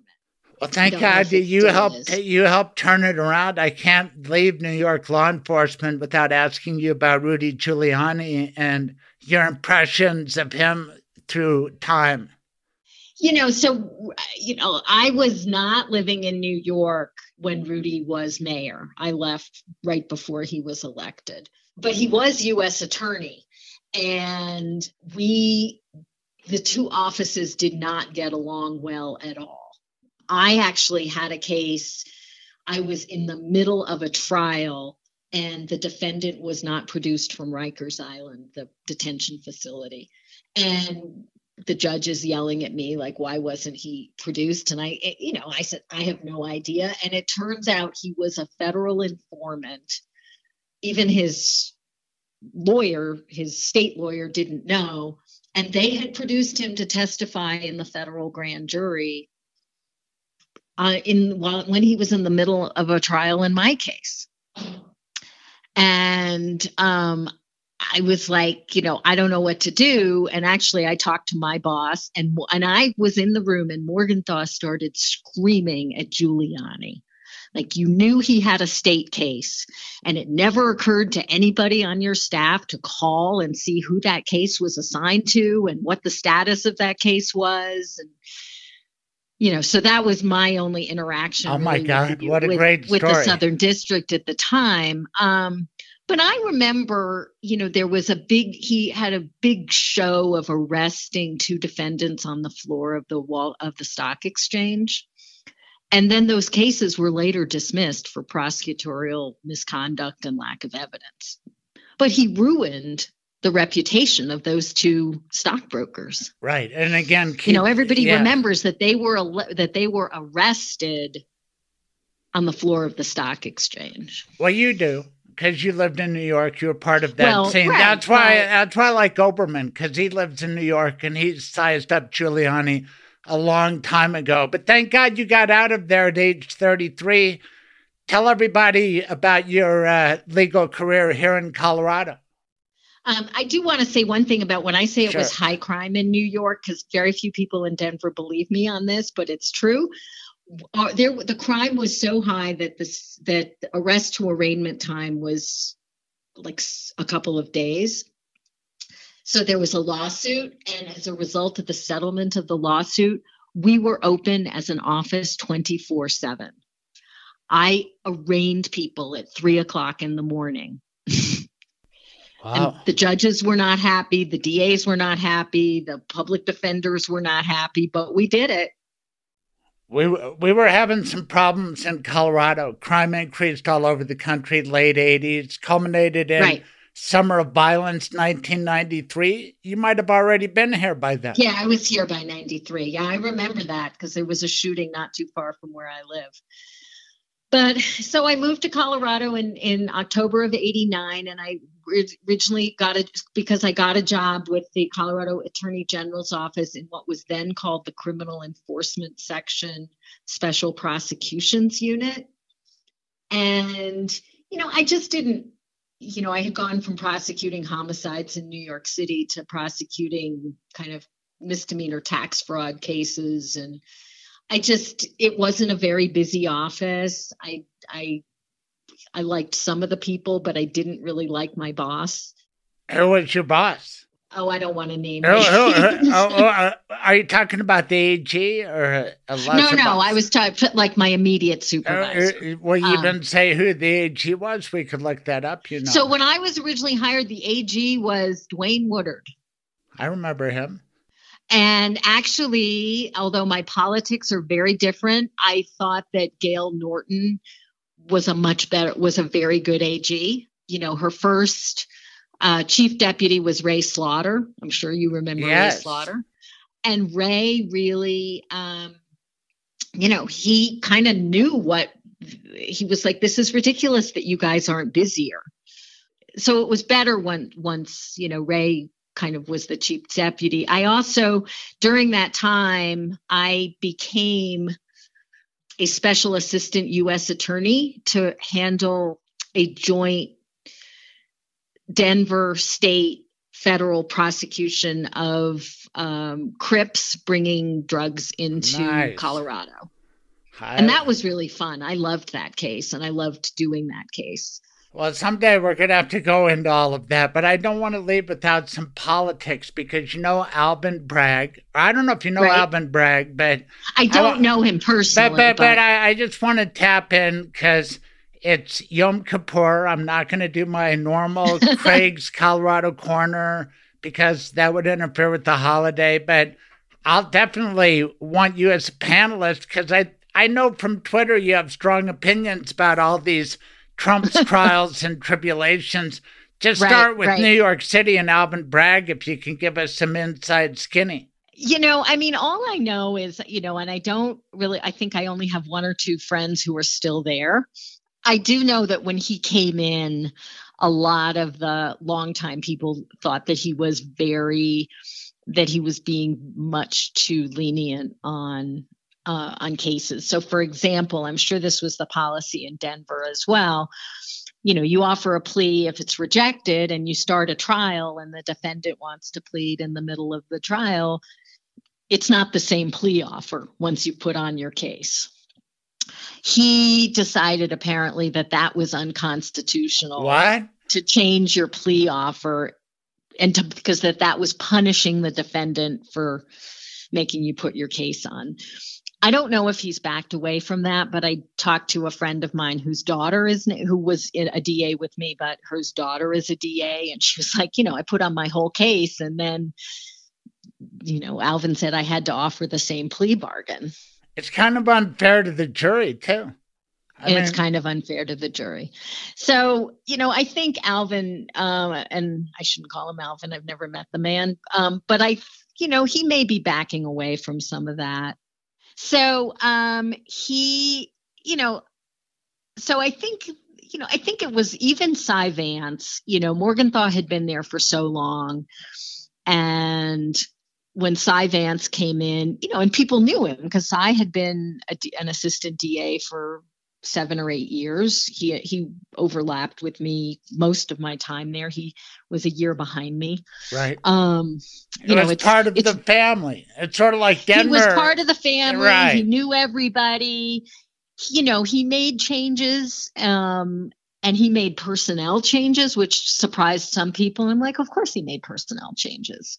It's like Denver. Beth McCann was part of the Dale Tooley family. When Bill Ritter and I walked in June 1, 1980, as interns, there was Beth McCann, already a district court deputy. Now she's announced she's stepping down, right. and we're probably going to get somebody outside of the family. What you're telling me, Alvin Bragg was a little outside the family, but hadn't he been in the office? Well, so I know that even Cy Vance, who was inside the family, people pushed back on some of the changes he wanted to make.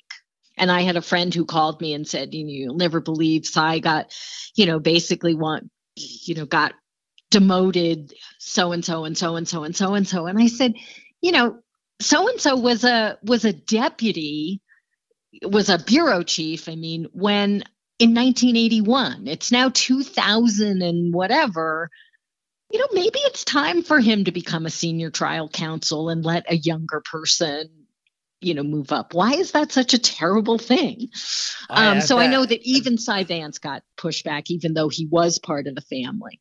Um, and i think alvin bragg you know was never part of the family. And so some of the people you know kind of were not very welcoming to him. And then he totally changed a lot of things is my understanding you know what? It is a young man's sport, and people need to realize that. And so is being president. I watched Joe Biden give a speech at the UN, and it was weak because he's old. I like Joe okay. It's not like he lost basketball because he never really had one. I think he's doing a good job, but when are you too old? I mean, at the end, right. was Morgenthau too old? And did somebody have to tell him? I had to take the keys away from my grandma Goldie I mean, eventually that date comes for all of us. As my rabbi said on Rosh Hashanah, it made me laugh, maybe it will for you. Richard Rheins, Temple Sinai, said, I know I'm going to die. I just don't want to be there when it happens. you know, I think that Morgenthau, I think a couple things happened. You know, first, he was clearly getting very old. I mean, I had lunch with him in 2012 I mean, he was already go, um, he had, I think he left in 2010. You know, he was an old man. You know, was born in 1919. But I think that he didn't want to give up the DA ship to someone who was not part of the family. And, you know, Cy left the DA's office, went to, moved to Seattle, Washington, became a criminal defense lawyer, had a very successful practice in Seattle, and then moved back to New York and was a law partner of Morgenthau's son in law. So, my sense, and I have no, this is just my hunch, is that, you know, it was the fact that it was Cy, a Vance, a former assistant, a partner of Paul Grand's, um, you know, made him feel more comfortable about giving it up know, because Cy was going to continue the right. I know, get the tradition, it, but it's like Although passing you, down those estates in Dutchess County. I mean, uh, right, you, right. You know, in the Act Five Attorney's Inner Sanctum, we have to know when to hold them and when to fold them, and it's not right. easy for a trial lawyer. And we talk candidly about it, and we have to Think about Joe right. Biden. I mean, should he step off the stage? You you don't want Donald Trump any more than I do. Right. What, what's right. the way to to win? You know, I don't know. You know, I tell everybody I think Joe Biden is too old, but I think he's done a very good job as president, mm-hmm. and I will vote for him. Me too. Because I will never vote for Donald Trump or any of the Republicans. Right, but we need to be smart. Think about Ruth Bader Ginsburg, who was smart right. in so many ways, but she should have she stepped off the bench. Right? She should have. She had cancer, right. and look what happened. So, what's the smart move? And talk about the consequences of Roe v. Wade going bye bye. I- am upset about it, but I'm not a woman. What about well, you? I mean, I think it was huge, and I and I think that, you know, it's like the Republicans had been gunning for this for decades. And now they realize, you know, 80 over 80% of, of Americans, men and women, support a woman's right to choose kind of with under the the Roe framework or or something similar. Right, but what do those numbers mean anymore? Because we're about to lose our democracy. It's going to be the rule of the minority and tyranny, and I really believe that. Talk me down in our last five or ten. Well, I mean, I do. I think if Donald Trump is reelected, um, yes, it is the end of our democracy. I do. I do honestly believe that. I think that the combination of all of these lawsuits, I do think the Bragg lawsuit is probably the weakest of all of them. You know, right. So, we, we, we have to count on Jack Smith and Tanya Chutkan, I trust. I like that right. federal judge. Well, I like her. You know, but even Aileen Cannon, I mean, she has ruled against him. I know, but she issue, she you know. wants that case to go to trial. Like I want a hole in the head. Can you imagine? Right. right. So uh, Forget right. about Florida happening. It's all USA v. Trump. I wrote a Colorado Sun column. Everybody yeah. get out of Jack Smith's way, don't you think, as a trial lawyer? Yes, and and and Alvin Bragg has said, yes, you know, I'll I'm out of your way. Your case right. is much stronger mm-hmm. than mine. I mean, I think Jack Smith is really smart. I've read a lot of indictments in my time because in in New York, all felonies are prosecuted by indictment. You know, I think that was a it's a they're very skillful. No, he, he is. Now, you and I do a lot of writing on Twitter. I think it's kind of like writing out uh, the evidence against us when tyranny takes over. Okay, Silverman, did you tweet this? What about you, Miss Feldman? Was this your tweet? You know, why, oh, why I mean, are we doing it? Why are we feeding our innermost thoughts to Elon Musk, who is clearly a bad guy? Well, I mean, but I have nothing to lose. I'm not running for you know, for anything. But I think Donald Trump doing it and then doing that interview, and, and I saw something on on Twitter this morning about, you know, he basically said that the Biden impeachment, that the reason, you know, is that they did it to him. Right. So he told the Republicans to do it to, to him, well, to who, Biden. Who doesn't you know, know it's that? Like, really? Really? You know, and, and, you know, t- uh, Trump keeps basically confessing to these crimes. I mean, he said something in one of the interviews, apparently, the other day about something like, um, I had an absolute right to take those documents in Florida, and I had an ac- absolute right to keep them even even after they were subpoenaed. Right. I think. Right. Well, no, you don't. No, right. Megyn Kelly. you, know, you do yeah. not have an absolute right to keep documents that have been subpoenaed. um, I know Megyn you know, so Kelly think, confronted him and he said, "Yeah, I know." And then he said, "Oh, I, oh, I, I don't think I know. I played that sound in my last episode." So, the bottom line is Trump's a fool. He incriminates himself all the time. The key is to get him to trial, and he is a master of the continuance. What happens? when somebody gets COVID the day of the trial. He'll he'll get it on purpose. I mean, whatever to avoid a trial. I have never seen a person so bent on obstructing his own fate. It's just like me talking about I don't want to be there when I die. He doesn't want to be at any criminal trial. And I, and he'll do everything in his power to stop it, don't you think? Right. Yeah, and the question is whether Judge Chutkan will put up with it. The question is whether our legal system can withstand it and consider that he's going to pour money in from Saudi Arabia, Russia. The GOP is going to give the nomination. He's going to lie, cheat, use AI, right. use anything. Why not? He's battling for his freedom. It's a ridiculous, terrible situation as we are about to uh, confront Yom Kippur, which is scary enough. Talk me down from the ledge, Jane.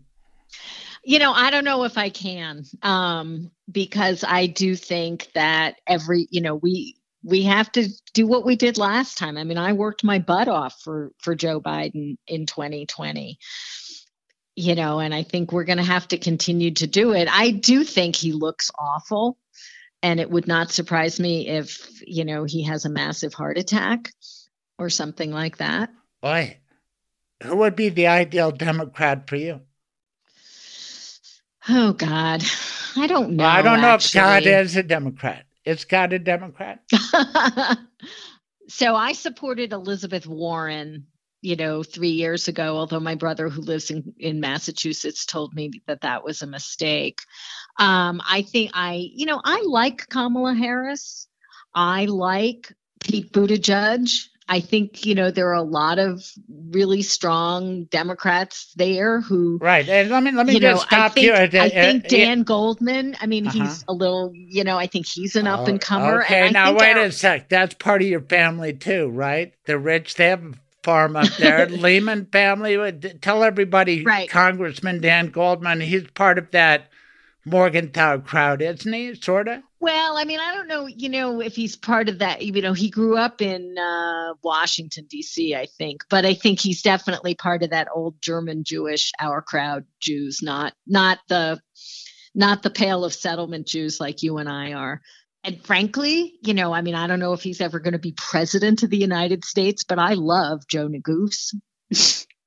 yeah, you have a personal relationship with him. He has a favorite name for you? Yeah, he calls me his favorite Twitter troll. How can people track you on Twitter? Um, I'm at JTF Denver, and I'm also on Threads with the same handle. Nice. I'm on Threads at the Craig Silverman Show. I'm on Twitter at Craig's Colorado. But I have my misgivings. This battle between Musk and the Anti Defamation League. I was there a week ago for their Civil Rights Award ceremony. Phil Weiser got a big award. And I think it was cool that you like Kamala Harris because you were in an AG's office and she was a California AG. Right. She must have done a good job in your judgment, which matters. So, um, I mean, it, I you know, I don't know that much about her time as um, AG uh, in California, but I think it's the largest. You know, it's the second largest uh, prosecutor's office in the country behind the Department of Justice. Right, and we didn't uh, hear anything terrible. And she married a nice Jewish boy. So how bad? And she married a nice be? Jewish boy. So you know, I I think that the Democrats actually have a very good you know bench. Let us pray. Speaking of which, this is our Shabbat Shuvah. Do you know what Shabbat Shuvah show is? It means it's the uh, biggest Sabbath because it's between Rosh Hashanah and Yom Rosh Kippur. Hashanah and Yom Kippur, right? And then Yom Kippur, that's the big one, right? For me, right, for you, right. for Jews everywhere. What do you do? So I go to Kol Nidre services the night before and to services on Yom Kippur. I don't always fast. I, I don't always make all those services, but I fast only because I can pig out so much the night before that I don't feel like eating for 40 hours, let alone 25 hours. I can do it now that I'm older. So, yeah, that's my Yom Kippur. But as they say, have an easy fast, even if you don't right. do it. And at our age, I don't think you have to because we're in that Act Five Attorney's Inner Sanctum. I so appreciate you coming on. I hope it was oh, fun it was, for you. It was fun. Yes, it was. It was a lot of fun. Yes, and a lot of great name dropping. Way to go. And I did my part too. Anyway, thanks so much, Jane. All right. Talk to you soon. Okay. Bye bye. Bye bye. He's the best lawyer I know because he's my lawyer. He's Michael Bailey. I think you pioneered this mobile estate planning, and lots of lawyers are doing it now. And boy, are your clients happy, and satisfied. It's convenient for the client. It certainly is fun to be able to go and visit people where they are, whether it's at your house or at one of the offices just to make it more convenient for you. And then it's more fun for me because I get to go out and about and meet people all over the place and help them out. What's the website, Michael? It is mobileestateplanning.com. What's the best phone number to call? 720 394 6887 is my direct line. Michael Bailey, that's our lawyer. Trish loves him. I do too. Thanks, Michael. You're welcome, Craig.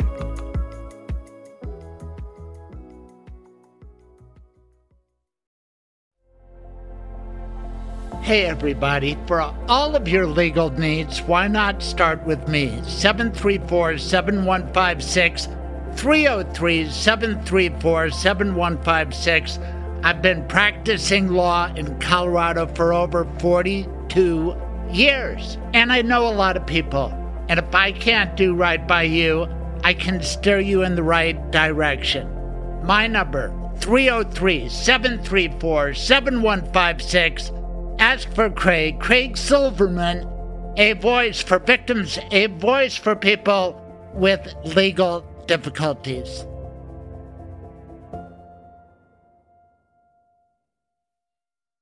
Troubadour, these are the days of Ah. Yom Kippur is upon us. Are you ready to make total amends for the Day of Atonement? I am as ready as I can ever be on this day. Part of the process is an apology to anybody you've made feel bad or done wrong. That's right. If I did, I know my dogs, okay? I apologize for them, and I know I'm a bad owner occasionally. And you can't they, apologize for your dogs. Craig. I apologize for any offense given throughout the last year. Let me get my notebook here. I pray for your forgiveness. You always have my forgiveness. That's what friends are for. Okay. I'm waiting. Oh, for my my atonement? Yes, yes. No, to apologize Well- to me for anything you might have done. Do you have something specific in mind? I'll think on it. Well, See, you're flawless. see, no. I'm not. I'm sure that I've slighted you in some way, somehow. And um, if that's so, get over it. Here's how you slighted me. I mean, I'm sorry. Here's how you slighted me. You held out one of your greatest songs in the world. It slipped past my attention for a ridiculously long amount of time. And there I was on, I like Amazon Music because I get books there, Audible. They've got me trapped in their system. And your songs are laid out wonderful. So once I play one of your songs, sometimes I get a next song. And I said, What's this? Who's this artist? I never heard this before. And then there it is. My best pal, our troubadour, singing a song about when I die. We've never played that no. on this podcast. No. It's one of your best. I'm not dead yet. Don't you think it's perfect for Kol Nidre? To It's probably, yeah, because it's pondering. Well, it starts off, my children asked me. I wrote this one when my girls were younger. And, uh, you know, I think every father has that conversation with his children who, who say, what happens when, when you die? You know, do you go to heaven? What's, what's, what's it like afterwards? They asked me. And I- told them I didn't know, but it got me thinking. And so the song came of that. and how old were they when this happened?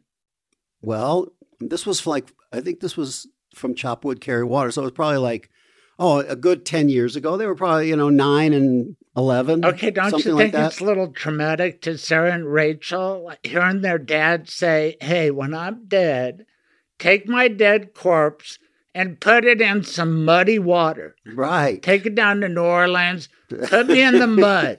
Put me in the mud. I was thinking of ashes. I, I don't need him to take my. This isn't like uh, what, what was it? The uh, the uh, lone um, lonesome dove.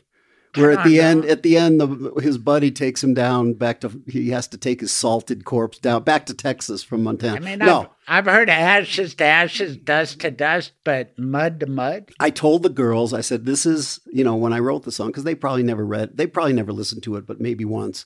But uh, I told them that I I like the idea of a mandate that would get them together to do a road trip to New Orleans, because I told them they had to take my ashes down to New Orleans and throw and throw them in the muddy in the muddy Mississippi.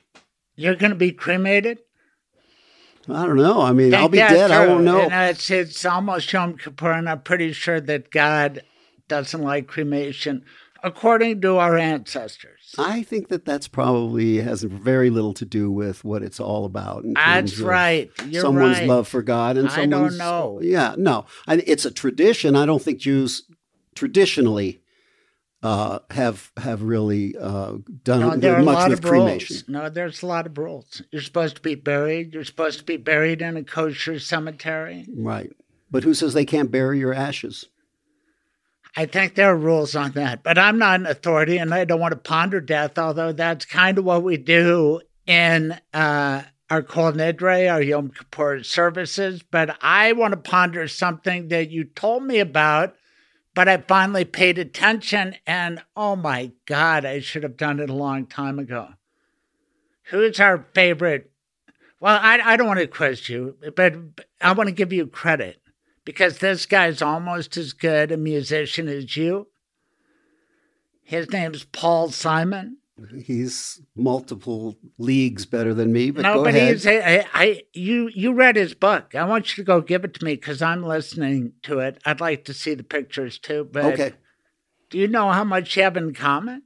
Well, um, not. We're Jewish. I mean, he's a Jewish guy. He liked I don't think he's ever. growing up? He doesn't really. I don't think he. When people ask him about his religion, I don't, he says he's really not a religious guy. Oh my God! I don't think he denies his Judaism. seven as far as psalms. right, right. That's his latest album. Well, he doesn't deny being Jewish, but wasn't his name Shulman, and then his parents changed it to Simon?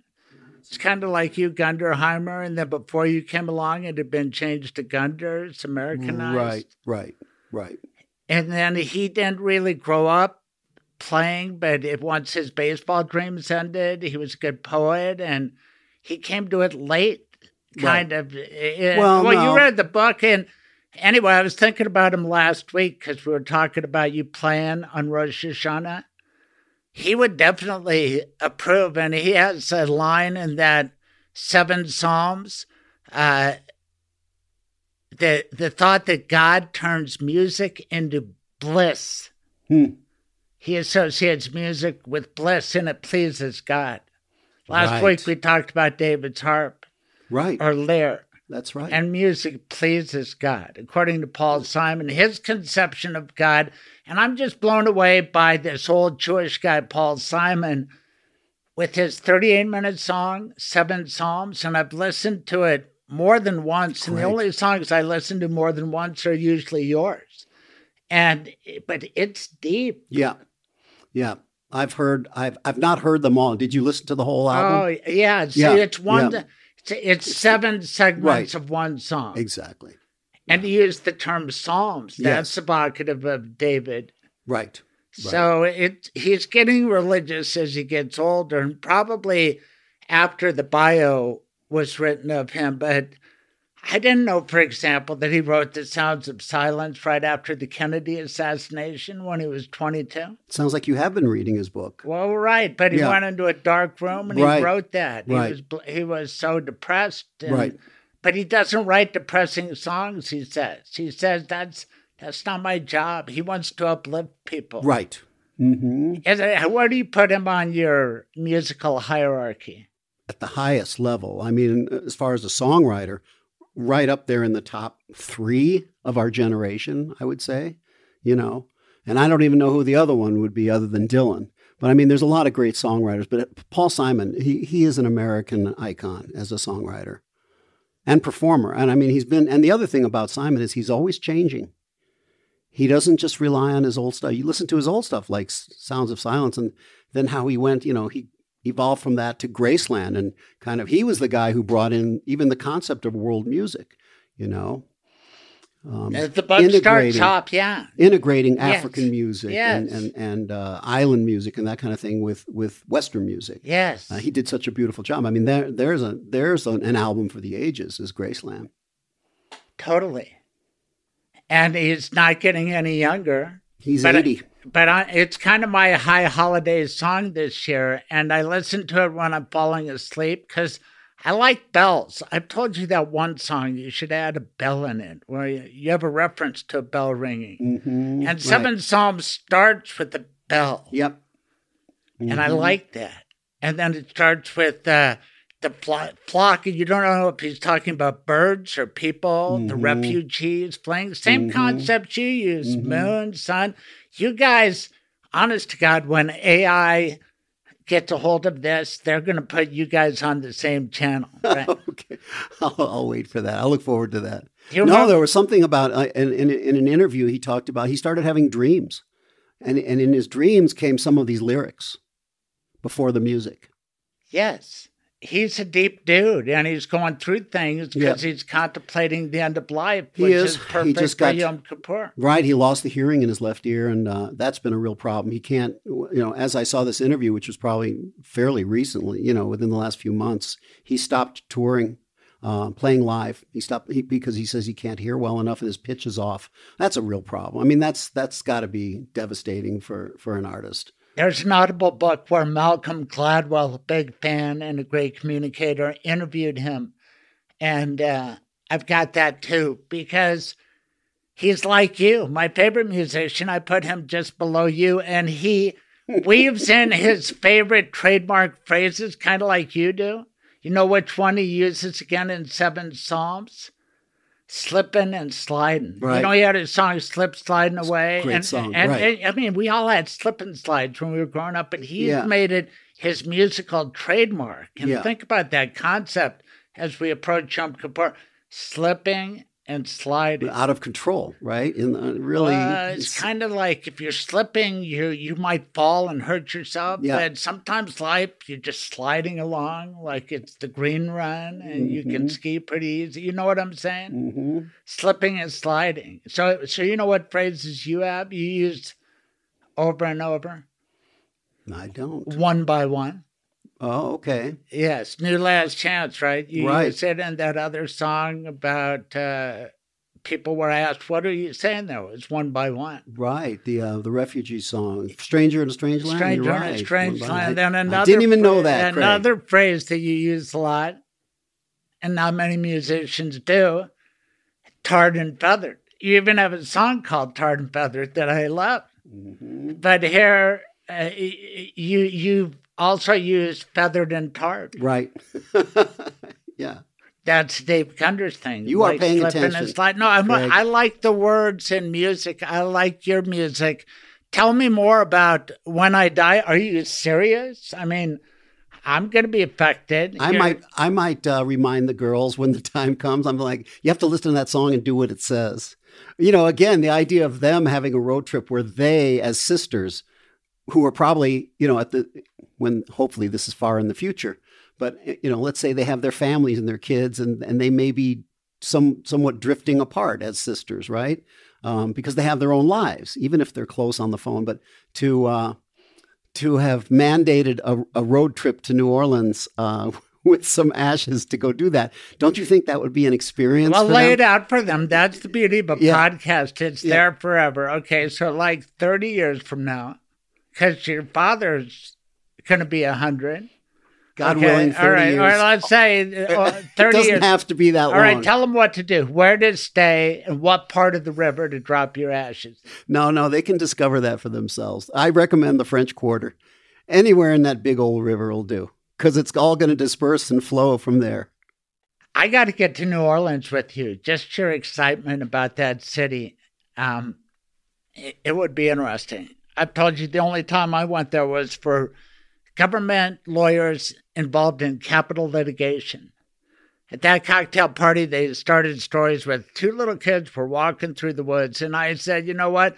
I'm going to go look at the Mississippi. Good. I'm going to listen to Paul Simon. Good decision. I'm going to listen. I didn't know you back then, Dave Gunders.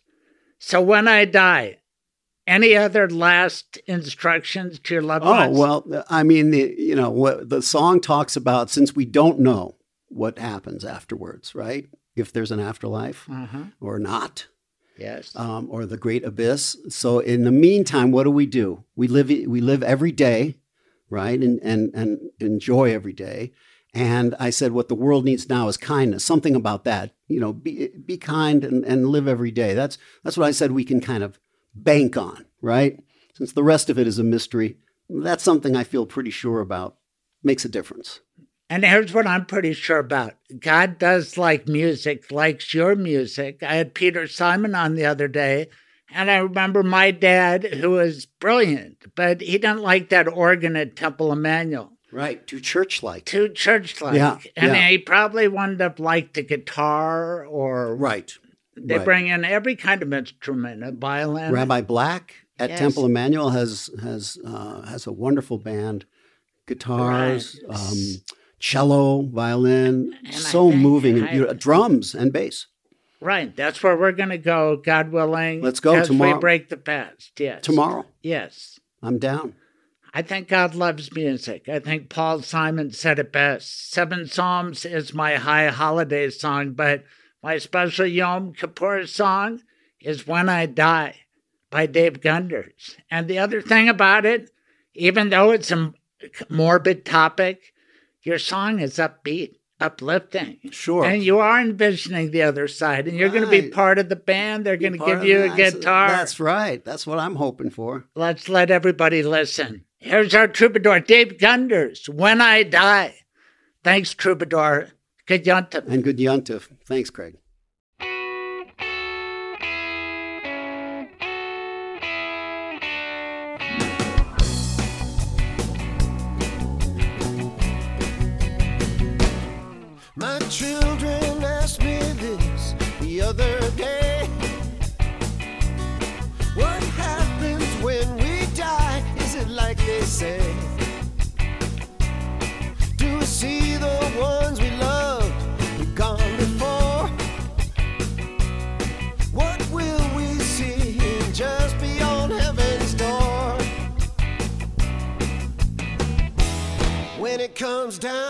To it.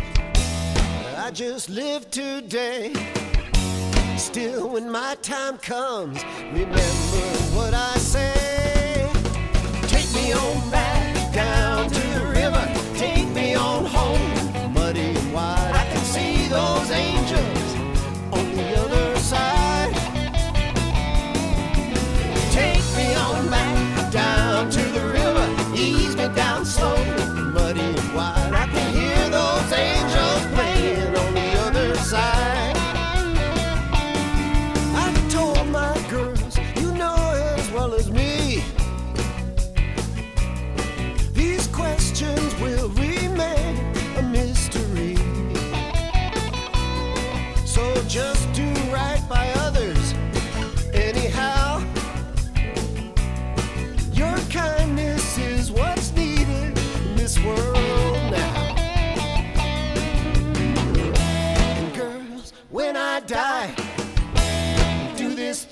for me. Jump in the car and drive down to New Orleans. Take me on back down to the river. Oh, Mississippi, run muddy and wide. I can hear those angels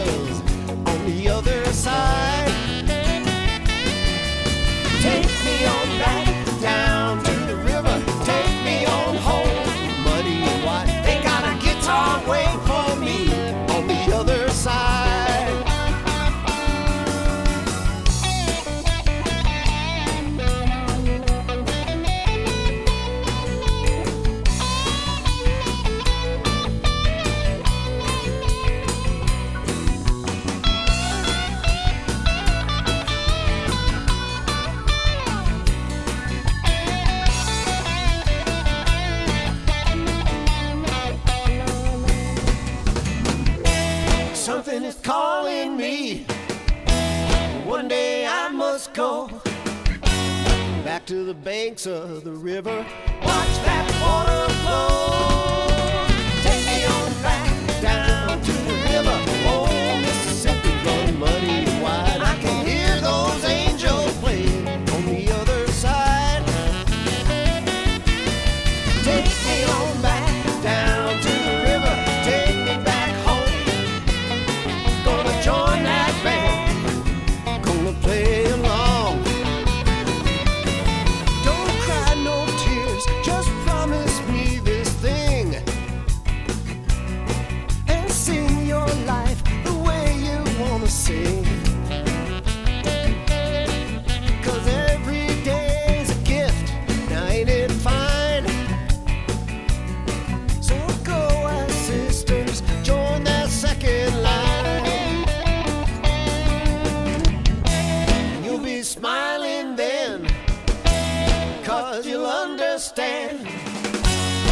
Your dad is home and playing in the band. Take me on back down to the river, take me on home, muddy and wide. I can hear those angels on the other side. Take me on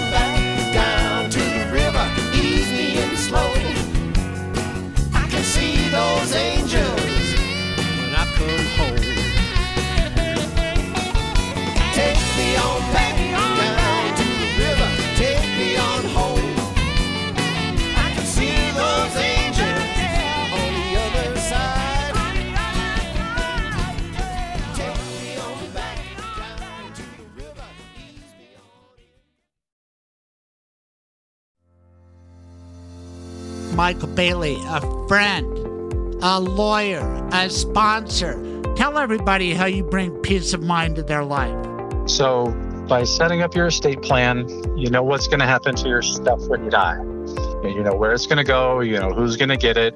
We've got everything in place, so we're not running to a court to try to get guardianship and conservatorship as quickly as possible. But then it's an orderly proceeding of things. So, you know, there's already enough chaos with the medical emergency, but the legal part of it and who can make decisions is all outlined, it's all set up. So there's it's like the the smooth transition of power. That's cool because you can avoid so many problems by having a medical power of attorney and discussing it with a smart guy like Michael Bailey because who should have this? It's probably somebody close Who do you trust most among your children to make that call? These are the hard and good questions that you ask every day, right, Michael? Right. And if you ask them beforehand, when you're not in the middle of a crisis, then when a crisis hits, we're not trying to do crisis management and medical emergency and everything else. We're going, okay, we've got a smooth transition of power here. We've got a smooth who's in charge, and we can have that all flow so that we can focus on the care. There are so many things in life that you can fill out a form and save yourself money, save yourself heartache. Some people die out of nowhere quickly, but more often you get sick, you have medical difficulties, so it all goes together. But your system works, it works beautifully. What is the best way to contact you these days? Best way, uh, you can give me a call. My phone number is 720-394-6887. And again, that's 720-394-6887. Or you can go online to michaelbaileyLawLLC.com and there is a an appointment page on my website that you can use. So either way is fine. Thanks, Michael. Hey, I promised great show and I think I delivered. I gave it my all. The sound bites make some sense to me. I hope they make sense to you. Please subscribe, share, tell a friend. Tell them about Dave Gunders. He's up on Amazon, Apple, wherever. Put in Dave Gunders music, YouTube.